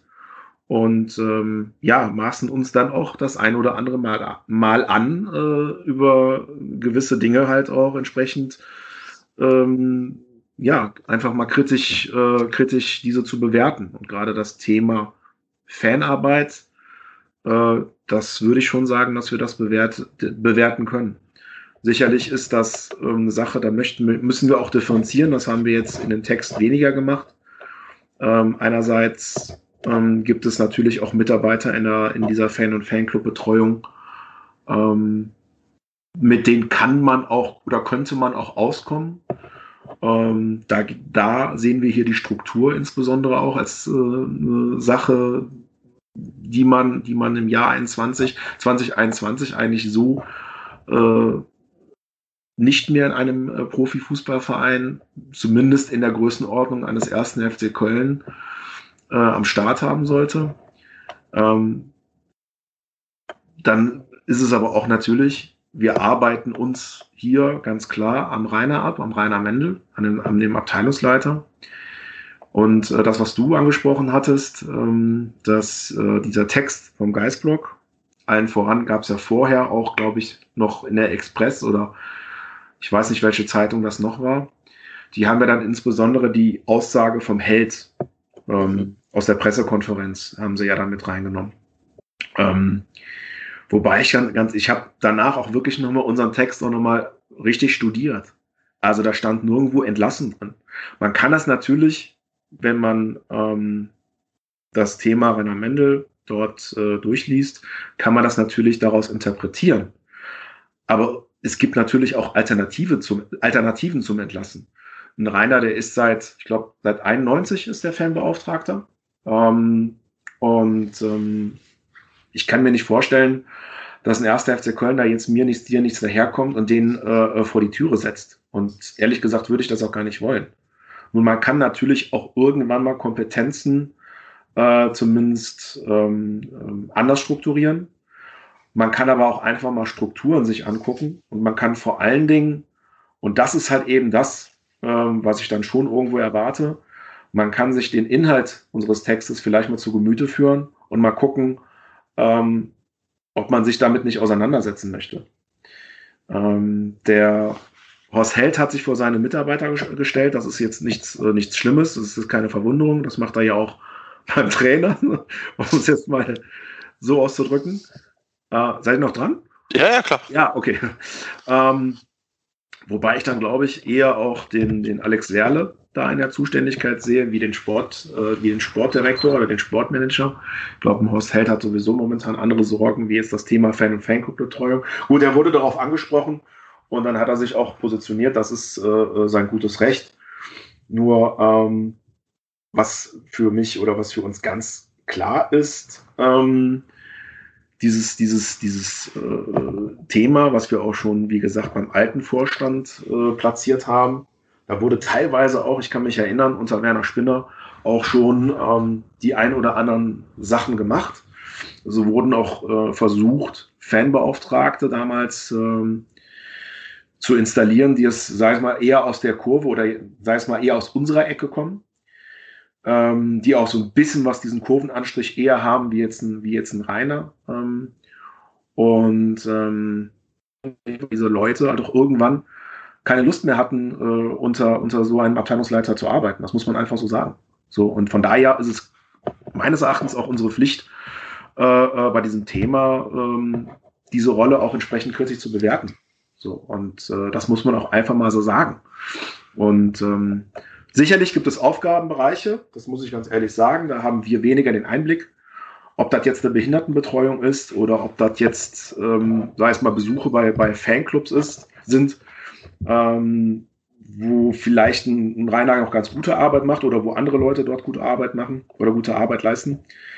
Ähm, aber sicherlich ist ein genereller Fehler, dass sämtliche Fanbe Fanbeauftragten oder diese ganze Abteilung Fan- und Fanclub-Betreuung nur in, unter der KG KGAA installiert sind.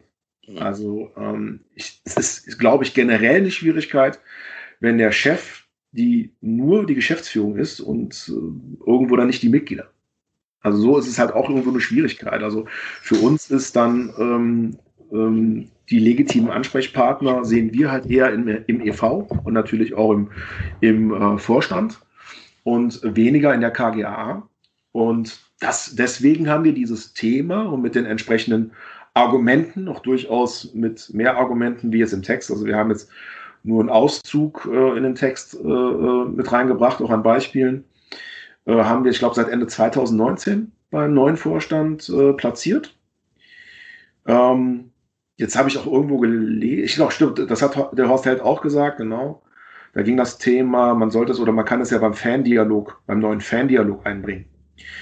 Ähm, man muss sagen, also bei, bei dem Thema Fanbetreuung oder Fan- und Fanclubbetreuung hat äh, der aktuelle Vorstand hier leider wenig, relativ wenig gemacht. Den neuen Fandialog hat er installiert, das muss man, das muss man ähm, allen voran natürlich sagen seinerzeit in der AG Fankultur war die Südkurve genauso vertreten wie jetzt auch im neuen Fandialog. Ähm, ich finde es persönlich aber relativ schwierig, dieses Thema dort unterzubringen. Also man kann es auch auf der Homepage beim 1. FC Köln lesen. Es ist kein Entscheidungsgremium. Das ist vielleicht, auch wenn das vielleicht der ein oder andere Teilnehmer dort, äh, der dort äh, mitmacht, gerne hätte.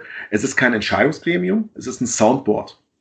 Und sicherlich wird dieses Thema jetzt dort angesprochen. Ich bin mal ganz, ich bin mal gespannt, äh, mit welcher Intention. Ich selber nehme ja nicht an diesem Fan-Dialog teil, sondern äh, kriegt natürlich am Ende des Tages als, äh, als äh, einer der Vorstände der Südkurve dann schon in den Protokollen zu lesen, was dort besprochen worden ist. Und ähm, ja, für uns ist das eigentlich ganz klar, dass wir ähm, mit den verantwortlichen Entscheidern in erster Linie sprechen. Und wenn das nichts bringt, äh, dann müssen wir das akzeptieren und handeln dann dementsprechend auch, äh, sei es mal mit Sachen, wo wir dann auch in die Öffentlichkeit gehen. Also das haben wir so immer gemacht. Und äh, ja, das ist, ein, das ist liegt, liegt in unserer Natur. So, und das finde ich auch vollkommen legitim, insbesondere wenn es ja auch intern beim ersten FC Köln ne, so ist, dass wir ja auch möglichst versuchen, das sachlich zu machen. So, und ähm, das denke ich mal, haben wir. Also ich sehe hier in dem, in dem Text von uns, äh, von der Südkurve, eigentlich, ja, sehe ich schon viel Kritik und das ist schon klar auf den Punkt gebracht, aber ich sehe jetzt hier auch keine Beleidigung. So, ne? Also ich sehe jetzt hier nicht, dass wir irgendwie auch unfair gewesen sind. So mag sein natürlich, ähm, dass das ein oder andere Beispiel, ähm, dass man das hinterfragen kann oder hinterfragen sollte. So kann man uns auch immer hinterfragen, das ist gar keine Frage. Ähm, aber ich finde schon, dass ein Verein wie ein erster FC Köln, der nicht müde wird, immer zu betonen, dass äh, seine Fans ja auch so toll sind, hier hast du nicht gesehen, dass man sich dann zumindest damit beschäftigen sollte. Ähm, so viel dazu, jetzt zu meinem, zu meinem, sonst könnt, könnt ihr noch weiter fragen. Äh, ich will ja nicht die ganze Zeit reden. Der Vorstand hat ja nun mal angekündigt, zu diesem Thema ein Konzept vorzulegen. Ich weiß nicht, ob er das äh, intern oder extern gemacht hat, aber auf jeden Fall hatten wir dies noch auf dem Schirm. Der Mitgliederrat sollte dessen mitwirken und unsere Position ist ganz klar, hier soll jetzt einfach mal was vorgelegt werden. So, und ne, man, man kann immer gucken bei den ganzen Strategien und bei den Konzepten, die man da so macht, gerade in der heutigen Zeit. Es geht halt auch darum, Gelder zu generieren, äh, gerade bei der finanziellen Lage. Es geht auch darum, zu sehen, wie kriegt man mehr Fans und mehr Mitglieder. Das ist gut und das ist richtig und wichtig. Aber es ist halt auch eine wichtige Frage, wie beschäftigen wir uns mit der vielfältigen Fangemeinschaft? Wie beschäftigen wir uns mit den Fans, die da sind? Und vor allen Dingen, wie kriegen wir diese wieder zusammen? Ohne diese Grabenkämpfe, ohne die Spaltung und ohne dass die ganzen verschiedenen Fan, Fan-Gruppierungen ihre Ansichten jetzt ablegen müssen. Wie kriegt man das wieder zusammen? Und eine Fan- und Fanclub-Betreuung, die das nicht hinbekommt, beziehungsweise sogar noch schlimmer macht, zu dieser Spaltung beiträgt, hier einfach keine gute Arbeit macht, das wirkt sich natürlich auch auf eine Kultur des Miteinander aus. Und das, das müssen wir kritisieren. Da kommen wir gar nicht, da kommen wir gar nicht drum rum. So, jetzt habe ich genug geredet. Ich will euch nicht jetzt hier Na, absoluten Monolog. ich, ich ähm, ehrlicherweise, ähm, mir war das gar nicht bewusst, ähm, ohne euren Text, dass ähm, die Arbeit der, der Fanbetreuung am, äh, auf, an der KGAA hängt. Hat das irgendeinen Grund oder warum ist das so? Ähm, man muss dazu sagen, dass äh, es eine DFL-Auflage ist, dass ein äh, Fußballverein in der ersten Liga, meine ich, drei, über drei Fanbeauftragte verfügt. Ähm, ich glaube auch, dass diese drei Fanbeauftragte als solches schon in den jeweiligen GmbHs dann installiert sein müssen. Ich weiß aber nicht ganz genau, ob das wirklich noch als DFL-Auflage ähm, explizit so ähm, schriftlich fixiert ist oder ob es lediglich äh, heißt, ihr müsst mindestens drei Fanbeauftragte haben, egal in welcher Struktur. Mhm. Was man aber, man kann auch wirklich sich mal die Mühe machen, sich das Thema ähm, ich meine, das ist ein Nischenthema. Also die, nur die wenigsten FC-Fans äh, ähm, beschäftigen sich damit, beziehungsweise die sind natürlich glücklich, wenn zu ihrem Fanclub da mal ein Rainer kommt und man einen ehemaligen Spieler oder einen Spieler mitbringt. Das kann ich auch nachvollziehen. Das ist vollkommen in Ordnung. Und da nochmal, da wird er wahrscheinlich äh, noch eine gute Arbeit machen. Äh, ich weiß jetzt nicht, wenn da mal das Thema Ultras da, äh, da angesprochen wird bei solchen Versammlungen, ob man da wirklich äh, sich auch objektiv äh, verhält oder dann auch subjektiv äh, äh, ähm, mit in die Kerbe schlägt. Das weiß ich natürlich nicht. Aber ähm, ich bin nicht bei solchen Fan Fanclub-Besuchen. Aber ich weiß natürlich äh, schon irgendwo, naja, wohin die Richtung geht, um es jetzt mal so auszudrücken. Das ist aber mal dahingestellt. Man, man sieht, dass es Vereine gibt, wie zum Beispiel Borussia Dortmund oder Eintracht Frankfurt. Dort haben wir seit, ja, seit einiger Zeit, seit einigen Zeiten Fanabteilungen. Das ist eine ganz klare Abteilung, die dieses ganze Spektrum der Fanarbeit, ähm, ja, die das halt einfach umfasst. Äh, man kann das, ähm, beim, B, beim BVB ist es in der Tat so, man kann das, äh, die haben auch sogar eine eigene Homepage, das ist also nicht in der BVB-Homepage äh, eingegliedert. Die verlinken sich zwar gegenseitig, aber die haben äh, äh, einen eigenen Webauftritt und da kann man also wirklich sehen, was macht hier die Fanabteilung, was sind hier für Aufgaben, wer ist da dran und da sieht man natürlich auch, und das ist natürlich auch eine ganz klare Forderung, auch ähm, Leute, die den Kurvengeruch einfach noch haben. Das, das haben andere Vereine schon längst auch vorgemacht. Ey, ich sage es mal so, Mainz ist da weiter wie wir. Ne? Solche Vereine sind da weiter wie wir und die haben nicht im Ansatz so eine große ähm, äh, Fangemeinde wie der erste FC Köln. Nochmal, ich will mich jetzt hier nicht, also du hast ja gerade, du, du, dir war das alles gar nicht so bewusst. Es ist ein Thema, was wir lange natürlich intern äh, auch einfach versucht haben zu halten, weil es eigentlich nicht unser Anspruch ist, hier irgendwie in der Öffentlichkeit dreckige Wäsche zu waschen. Also ich bin da ehrlich gesagt nicht scharf darauf, äh, sowohl einen Text, der jetzt vor ein paar Tagen auf der Südkurven-Homepage online gegangen ist, als auch so einen Podcast zu machen oder irgendwelche Öffentlichkeitsarbeit zu betreiben. Wenn das ein Vorstand ist, mit dem ich gebrochen habe, ist das eine. Wenn es eine Geschäftsführung ist, die von irgendwo herkommt und sich in fünf Jahren eh wieder verpisst, äh, äh, ist das auch was anderes. Beim Rainer ist es nun mal so, ich habe mit dem ja nun mal halt auch lange irgendwo auch zusammengearbeitet. Ne, das ist zwar jetzt ein paar Jährchen her, ne, das ist äh, äh, seit, seit Jahren haben wir keinen Kontakt mehr, aber äh, es ist nicht so, dass ich darauf Bock habe. Absolut nicht. So, und nochmal, es geht hier nicht um irgendwelche Leute vor die Türe zu setzen. Das muss man auch mal ganz klar sagen. So, aber es ist natürlich auch klar, ähm, sowohl die Leitung der Fan- und Fanclub-Betreuung als auch die aktuelle Struktur funktionieren nicht. Beides muss hinterfragt werden. Rainer hatte lange Zeit wahrscheinlich einen Kurvengeruch. Das ist gar keine Frage. Ne? Also der kommt schon irgendwo aus unserer Ecke. Der war stand schon in der Kurve. Äh, da hat man äh, über Ultras hier in Deutschland generell, aber auch speziell über die Wilde Horde noch gar nichts erzählt. Das muss man ihm lassen, klar. Aber irgendwo, irgendwann ist dieser Geruch auch abhanden gekommen. So. Und äh, das ist jetzt alles ein paar Jährchen her. Und ganz ehrlich, man kann so eine Fanarbeit im Businessbereich nicht betreiben. Das ist nicht möglich. So, und äh, nochmal, es ist meines Erachtens, ich meine, okay, es ist kein Prio-Thema. Äh, der, der Verein hat gerade ganz andere Sorgen, gar keine Frage.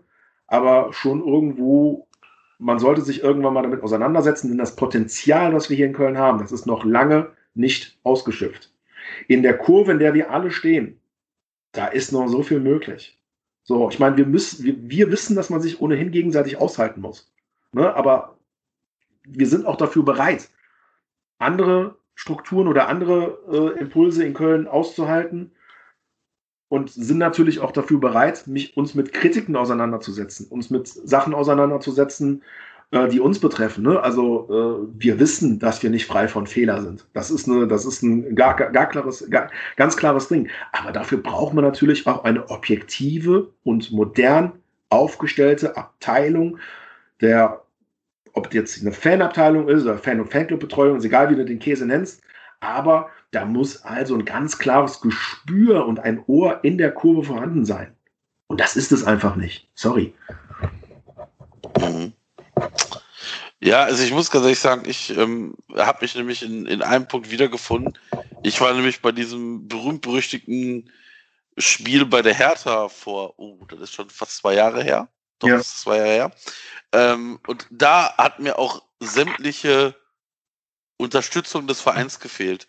Weil ich war, weiß ich nicht, nach, ich glaube, ich bin zur zweiten Halbzeit irgendwann reingekommen. Mhm. Und ähm, da habe ich nicht einmal irgendjemanden in der Verantwortung des ersten FC Köln gesehen und äh, es gab Dutzende Leute, die versucht haben, da die entsprechenden Leute anzurufen und mhm. die teilweise noch nicht mal rangegangen sind und gefühlt weggedrückt, also weggedrückt jetzt nicht, aber ich sag mal so, wenn mich Leute bei Twitter oder per WhatsApp anschreiben, was dann da los ist und dass sie das mitbekommen haben, dann frage ich mich, ob der Fanbetreuer des 1. FC Köln das nicht mitbekommen hat. Also da war ich schon ein bisschen angenervt und dann habe ich mir gedacht, so, wenn ich das jetzt jede Woche haben würde, da würde ich aber äh, laut schreien im Kreis rennen jede Woche. Mhm. Ich, ich glaube, ja. ihr müsst mal eben alle abholen, was bei dem Hertha-Spiel passiert ist. Hat vielleicht nicht jeder auf dem Schirm. Ja, also es war so, dass äh, die, die Hertha-Verantwortlichen ähm, den, den Eingang blockiert haben und Dutzende Leute einfach nicht ins Stadion gekommen sind und äh, es einfach auch von Hertha-Seite gar keine Kommunikation gab. Ja, wir waren zu dem Zeitpunkt schon drin. Genau, ja. Ähm, also um uns quasi äh, hätte es da gar nicht mehr gehen müssen. Ähm, nee, es war, war, waren, ich sage jetzt mal vorsichtig, es war, waren weder Ultras noch äh, wer anders, glaube ich. Also ich genau. weiß nicht, ob da auch Ultras drin waren in der, in der, in der, ich sag mal, in denen, die äh, da nicht reingekommen sind, aber es waren vermehrt ganz normale Stadionbesucher. Also auf jeden Fall. Also das äh, wurde uns seinerzeit dann auch berichtet und ähm, ja, dementsprechend ähm, insbesondere wenn dann der Kommunikator bzw. der Moderator fehlt ja. zwischen Ordnungsdienst, Schrägstrich Polizei, Schrägstrich Fanbeauftragter des, des äh, gastgebenden Vereins und den Fans, die hier vor Ort sind, dann ist das natürlich ein Problem. Ich muss allerdings sagen, es gab natürlich auch, also es ist nicht Standard, also es gab auch oder gibt Situationen, sowohl zu Hause als auch auswärts, da haben wir mal einen Fanbeauftragten da, das ist dann aber nicht der Rainer, das ist dann jemand anders. Ähm, hier und da ähm, versucht man dann schon was ähm, im Rahmen seiner Möglichkeiten, um es mal so auszudrücken. Aber da ist noch so viel Luft nach oben. Und ähm, nochmal, also hier sehe ich die Führung dieser Fan- und Fanclub-Betreuung ganz klar in der Verantwortung. Ähm, wir haben ja einerseits haben wir das Beispiel Berlin in unserem Text aufgegriffen. Mhm. Es gab oder gibt aber auch Beispiele wie zum Beispiel London. Da, da heißt man, da, da mache also unter anderem dann ich die Arbeit, die normalerweise ein Fanbeauftragter macht. Also da in, in London war es ja nun mal so. Da mussten äh, einerseits äh, seinerzeit noch der Ehrenfeld, äh, dann teilweise auch der Nassauer äh, von, äh, von äh, uns, beziehungsweise äh, damals noch den Boys. Ähm, und ähm, also Boys Ehrenfeld und äh, Nassauer WH. Und die waren dann ein bisschen was weiter draußen bei den Leuten. Es waren ja 20.000 da draußen. Ne? War ja wirklich äh, absoluter, absoluter äh, Knallgas, was da draußen ging. Und äh, ich dann vorne an am Eingang. Und äh, das war damals noch schon so gewesen, dass wir mit dem Vorstand schon äh, äh, keinen wirklichen Kontakt mehr haben. Und trotzdem standen wir da draußen und haben die Leute dort beruhigt. Also wir hätten auch, also ich meine, im Endeffekt ist ja nicht so, dass, dass hier irgendjemand uns dafür einen Vertrag gegeben hat, dass wir das machen sollen. Trotzdem haben wir das gemacht, aber es gab, also wir haben das gemacht. Wir haben mit den Fans kommuniziert. Wir haben dort, dort quasi Arbeit geleistet, die normalerweise halt auch irgendwie ein Fanbeauftragter macht. Wir würden das auch, es ist gar keine Frage, so, ne? Also wir würden das wahrscheinlich auch machen, äh, wenn wir einen guten Fanbeauftragten hätten aber dann natürlich auch irgendwo in Absprache mit, mit, mit, mit ihm und nicht seinerzeit mit Werner Spinner direkt. Und das ist halt irgendwo das Ding. Also du, du hast einfach keinen, der die Akzeptanz von auch unter anderem uns, unter anderem uns, aber auch anderen Gruppen genießt. Sicherlich, wir sind nur ein kleiner Teil. So, und dann kommt natürlich dann immer der, der, der, der Kritiker um die Ecke, der uns sowieso scheiße findet und fragt, ja, warum, warum muss man sich denn um den Teil der Fans kümmern, der immer wieder in meinen Augen vermeintliche Probleme macht. Ich sag mal so, gerade hierfür wurden seinerzeit die Fanbeauftragten installiert. Ja, sorry, also was, was, ne, also wenn hier keine Akzeptanz vorhanden ist, zumindest bei einem Teil der Kurve, dann muss man doch mal irgendwie hinterfragen, ob das wirklich so richtig ist. So, und das ist halt eben, äh, ne, man, man, kann natürlich auch immer den angeblich problematischen Teil der Fans hinterfragen, das ist genauso möglich, aber also ich meine, mit dieser Einbahnstraßenpolitik, äh, da ist auch der alte Vorstand schon auf die Fresse gefallen. So, und äh, man sieht das bei den anderen Vereinen, wo es halt wirklich zumindest besser funktioniert. Weil Leu dort Leute im Verein arbeiten, die nah an der Kurve zumindest waren oder vielleicht sogar noch sind, wo mit Verständnis, Empathie und vor allen Dingen auch mit Vertrauen an die Sache rangegangen ist, rangegangen wird. Dort funktioniert es und da sind auch ausreichend Leute, die sogenannte Probleme machen. So, und das ist, äh, das ist klar. Also wir, wir, wir bekommen ja teilweise hier auch irgendwann kein Bein mehr auf den Boden, wenn, wenn du eine, eine Fan- und Fanclub-Betreuung hast, mit der du nicht zusammenarbeiten kannst oder nur, zumindest nur in Abstrichen zusammenarbeiten kannst. Und das war klar, dass wir uns, das, uns dem Thema irgendwann mal annehmen müssen. Das ist gar keine Frage.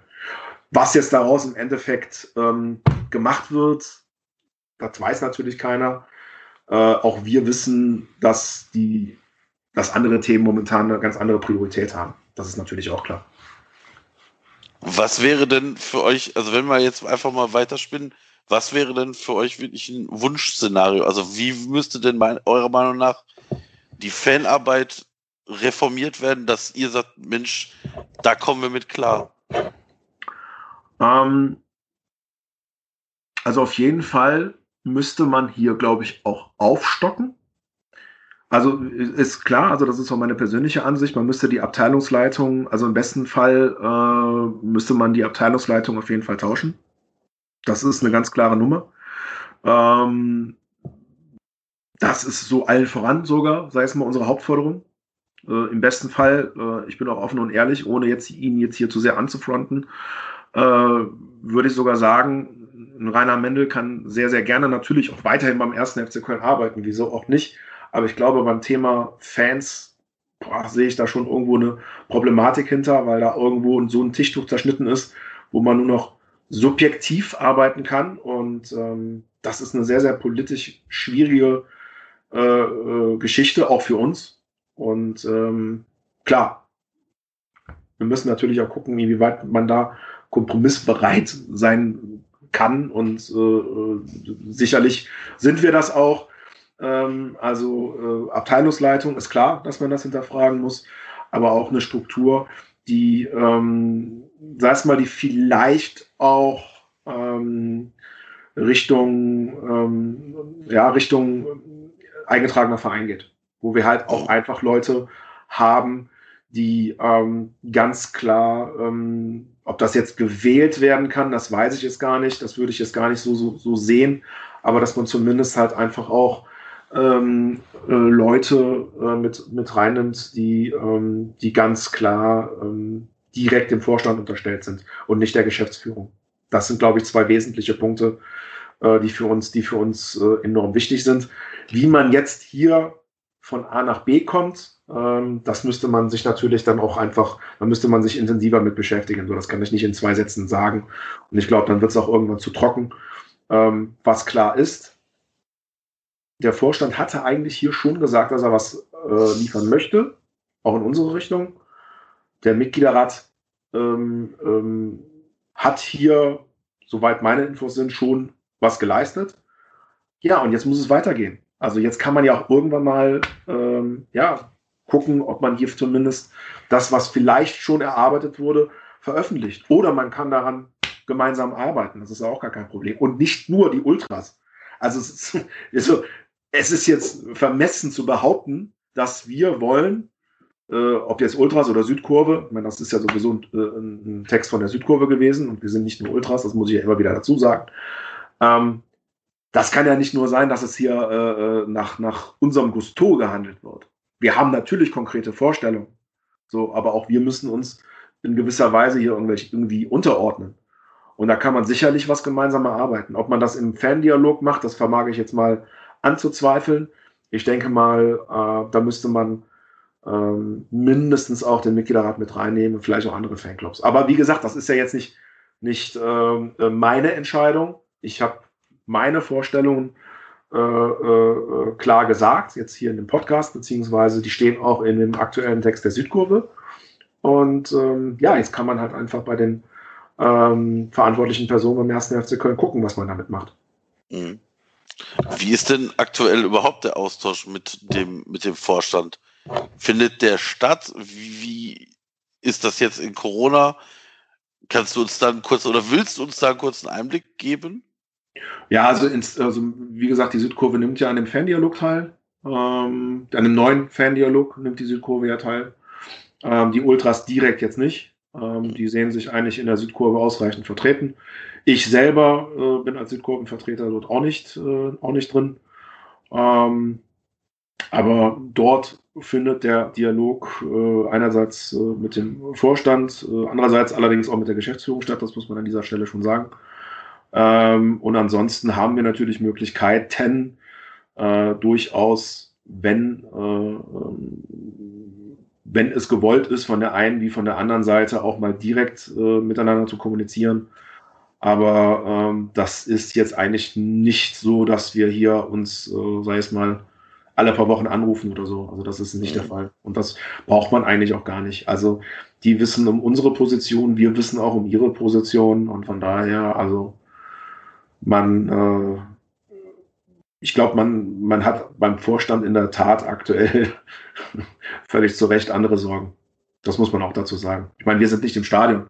Wenn wir im Stadion wären, wer weiß, äh, wie die ganze Geschichte jetzt schon wäre. Also, ne, mhm. das, das, das, weiß man ja alles gar nicht. In einem Jahr kann so viel passieren. Von daher, stimmt, äh, ja. ja, genau. Aber ein Dialog ist theoretisch vorhanden, ja, auf jeden Fall. Ja, also, also das Tischtuch ist noch nicht zerschnitten. Nein, das würde ich nicht sagen. Nein, also die Vorstand-Hausbanner gibt es noch, aber rausgeholt haben wir sie noch nicht. okay, ja. Ja, also wie gesagt, ich, ich fühle mich äh, mehr abgeholt, als ich vorher war, ehrlicherweise. Mhm. Weil, wie gesagt, ich hatte den Text von der, auf der Südkurve noch nicht gelesen mhm. und bin dann halt über den, den Text vom Geistblock so gestolpert. Wo ich gedacht habe, so, wo kommt das denn jetzt schon wieder her? Ähm, ja. fand's, äh, fand, fand das dann sehr befremdlich, dass ich einfach gesagt habe, was, wie? Und, ja, klar. Äh, Zeitpunkt ist, ähm, also selbst bei uns intern gab es den einen oder anderen, der gefragt hat, äh, warum denn jetzt so, ne? Also, das, äh, ja. ja. das halt, ist das, äh, äh, das muss, da muss man sich mit, mit äh, auseinandersetzen. Das ist halt einfach so. Ja. Gut. Da kann man wahrscheinlich wieder auch einiges äh, lernen über FC Köln und Umgang mit seinen Medien oder den Medien um ihn herum. Mhm. Das ist immer so ein ganz spannendes Thema, mal zu schauen, wer wann welche Texte raushaut oder wer wem Interviews gibt und so weiter. Ähm, Finde ich auch eine ganz spannende Geschichte. Fühlt ihr euch eigentlich als, als jetzt Südkurve oder generell als ähm, Fans, fühlt ihr euch von den, sagen wir mal, FC-nahen Medien repräsentiert oder komplett außen vor gelassen? Was sind denn FC-nahe Medien? Naja, also wenn ich jetzt mal sage, Geistblock wurde jetzt schon ein paar Mal erwähnt. Es gibt ja fc.com, es gibt äh, natürlich den Express, es gibt den KSTA. Ja. Nee, also, also einer, einerseits gibt es äh, die Publikation des ersten FC Köln und andererseits gibt es für mich die Medien, also FC-nahe Medien gibt es für mich ehrlich gesagt nicht. Ähm, und äh, nee, repräsentiert, äh, wir repräsentieren uns grundsätzlich selbst und sehen uns äh, nicht durch eines dieser Medien äh, repräsentiert. Äh, manchmal schafft es sogar ein erster FC Köln, äh, dass wir uns in seinen Worten wiederfinden, aber nicht immer. und auch hier sehen wir natürlich das Problem, ähm, dass hier einfach ähm, man einfach zu wenig sich mit den Fans auseinandersetzt. Jetzt muss ich wieder dazu sagen, mit den Fans, das ist ja schon ein wunderschöner abstrakter Begriff. Da kann man mir wieder, wieder vorwerfen, ich würde für alle Fans sprechen. Nein, Gott bewahre, um Gottes Willen nicht. Ich vertrete nur einen ganz kleinen Teil der Fans und ob der sie jetzt Fanszene, aktive Fans, aktive Fanszene oder wie auch immer nennt, ob Ultras oder wie auch immer, Shells Rasselbande oder was ich mir da alles in den letzten, äh, äh, letzten Tagen auch im Internet durchlesen durfte. Äh, äh, das ist mir persönlich Peng. Ähm, wir äh, sind ein, ein, kleiner Teil von Fans, der sich einfach mal herausnimmt, äh, subjektiv zu urteilen und diejenigen zu kritisieren, wo wir der Ansicht sind, dass die von auch von, von uns mitfinanzierten Vertrag nicht ausreichend erfüllen. Und äh, das kann man Fanbeauftragter sein, das kann Geschäftsführer sein, das kann auch gerne mal ein Trainer sein, das kann also wirklich, äh, äh, ne, das können viele Leute sein und wir nehmen uns natürlich heraus, auch äh, ein gewähltes Gremium zu kritisieren. Das kann ein Mitgliederrat sein, das kann ein einzelner Mitgliederratskandidat sein, das kann auch ein Vorstand sein. So, das ist halt irgendwo, also wir sind kein gewähltes Gremium und äh, wir sind auch keine Leute, die, die, die Geld bekommen oder hofiert werden müssen oder sich irgendwie von Wagen spannen lassen. Wir sind unabhängig und für uns geht es grundsätzlich, auch wenn das den einen oder anderen, der uns scheiße findet, äh, schwer zu schlucken ist, aber uns geht es schon um den ersten FC Köln. Und ähm, von daher, ähm, ja, ist das uns halt einfach wichtig. So und was dann die Medien schreiben, boah, ich sage euch ganz ehrlich, ähm, man muss damit umgehen. Damit müssen, also wir, wir kennen das ja aus eigener Erfahrung. So.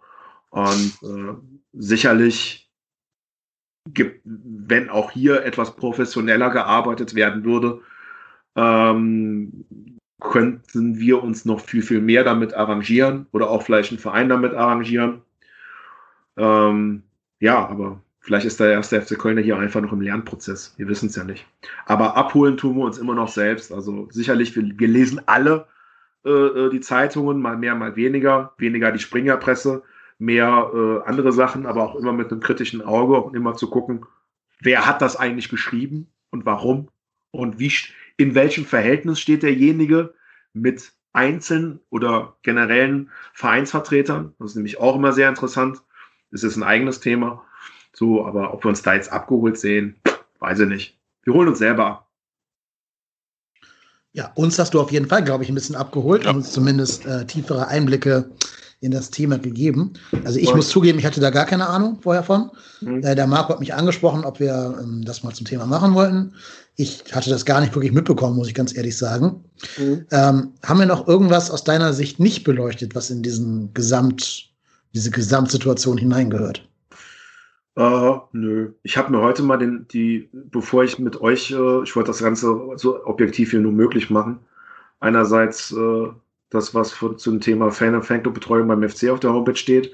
Und andererseits das Thema sogar Fanarbeit der DFL habe ich mir sogar rausgegoogelt und so eine Art Profil eines Fanbeauftragten. Das fand ich also auch ganz, kann man, also ist jetzt, ist jetzt zu viel, sprengt jetzt hier den Rahmen, aber ist ganz lustig. Hier steht nämlich auch irgendwas, also es sind nicht unsere Worte. Akzeptanz bei Fans und verschiedenen Netzwerkpartnern. Ne, für jegliche Fanbelange sind richtige schöne Attribute, die hier einfach nicht mhm. erfüllt werden. Das ist echt, kann man sich mal, es ist echt lustig. Also es hat die DFL irgendwann 2017 rausgegeben, ist auch schon wieder fünf Jahre her. Und äh, ja, da hat der erste FC Köln erfüllt, erfüllt wenn es hochkommt, vielleicht 30 Prozent dieser Sachen. Ist ganz lustig. Mhm. Ich vermute mal, man muss so ein Konzept schreiben, um irgendeine Lizenz zu bekommen oder sowas. Wahrscheinlich. Würde ja. mich jetzt nicht wundern bei der DFL. Ob man es ja. dann lebt und ausfüllt, äh, ist immer eine ganz andere, ganz mhm. andere Geschichte. Das stimmt allerdings, ja. Ja. Ja, Marco, hast du noch eine Frage?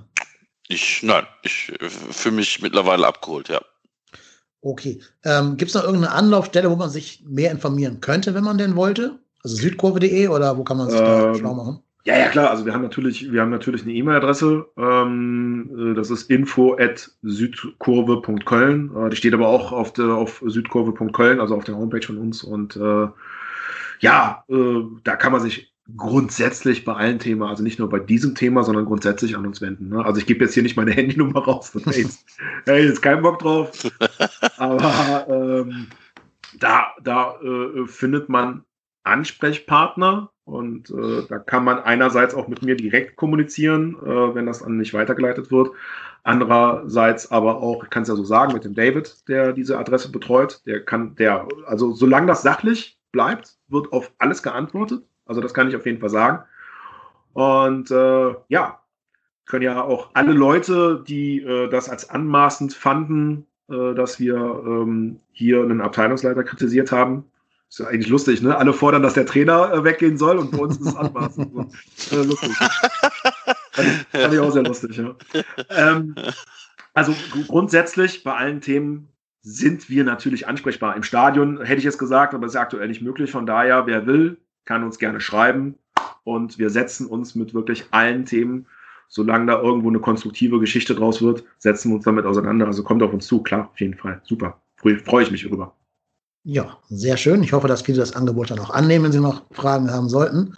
Ähm, genau, was wir noch von unserer Seite aus sagen können, wenn der erste FC Köln jetzt sagt, boah, da hat uns der Shell aber jetzt komplett in eine Ecke gedrängt, das können wir gar nicht auf uns sitzen lassen, lieber erster FC Köln, ihr seid auch eingeladen in unserem Podcast. Wir haben euch nicht zum ersten Mal eingeladen. Von mir aus kann gerne auch Rainer Mendel hier auflaufen. Wir lassen jeden in die Sendung, der halbwegs äh, vernünftige Meinung oder zumindest demokratische Meinung vertritt.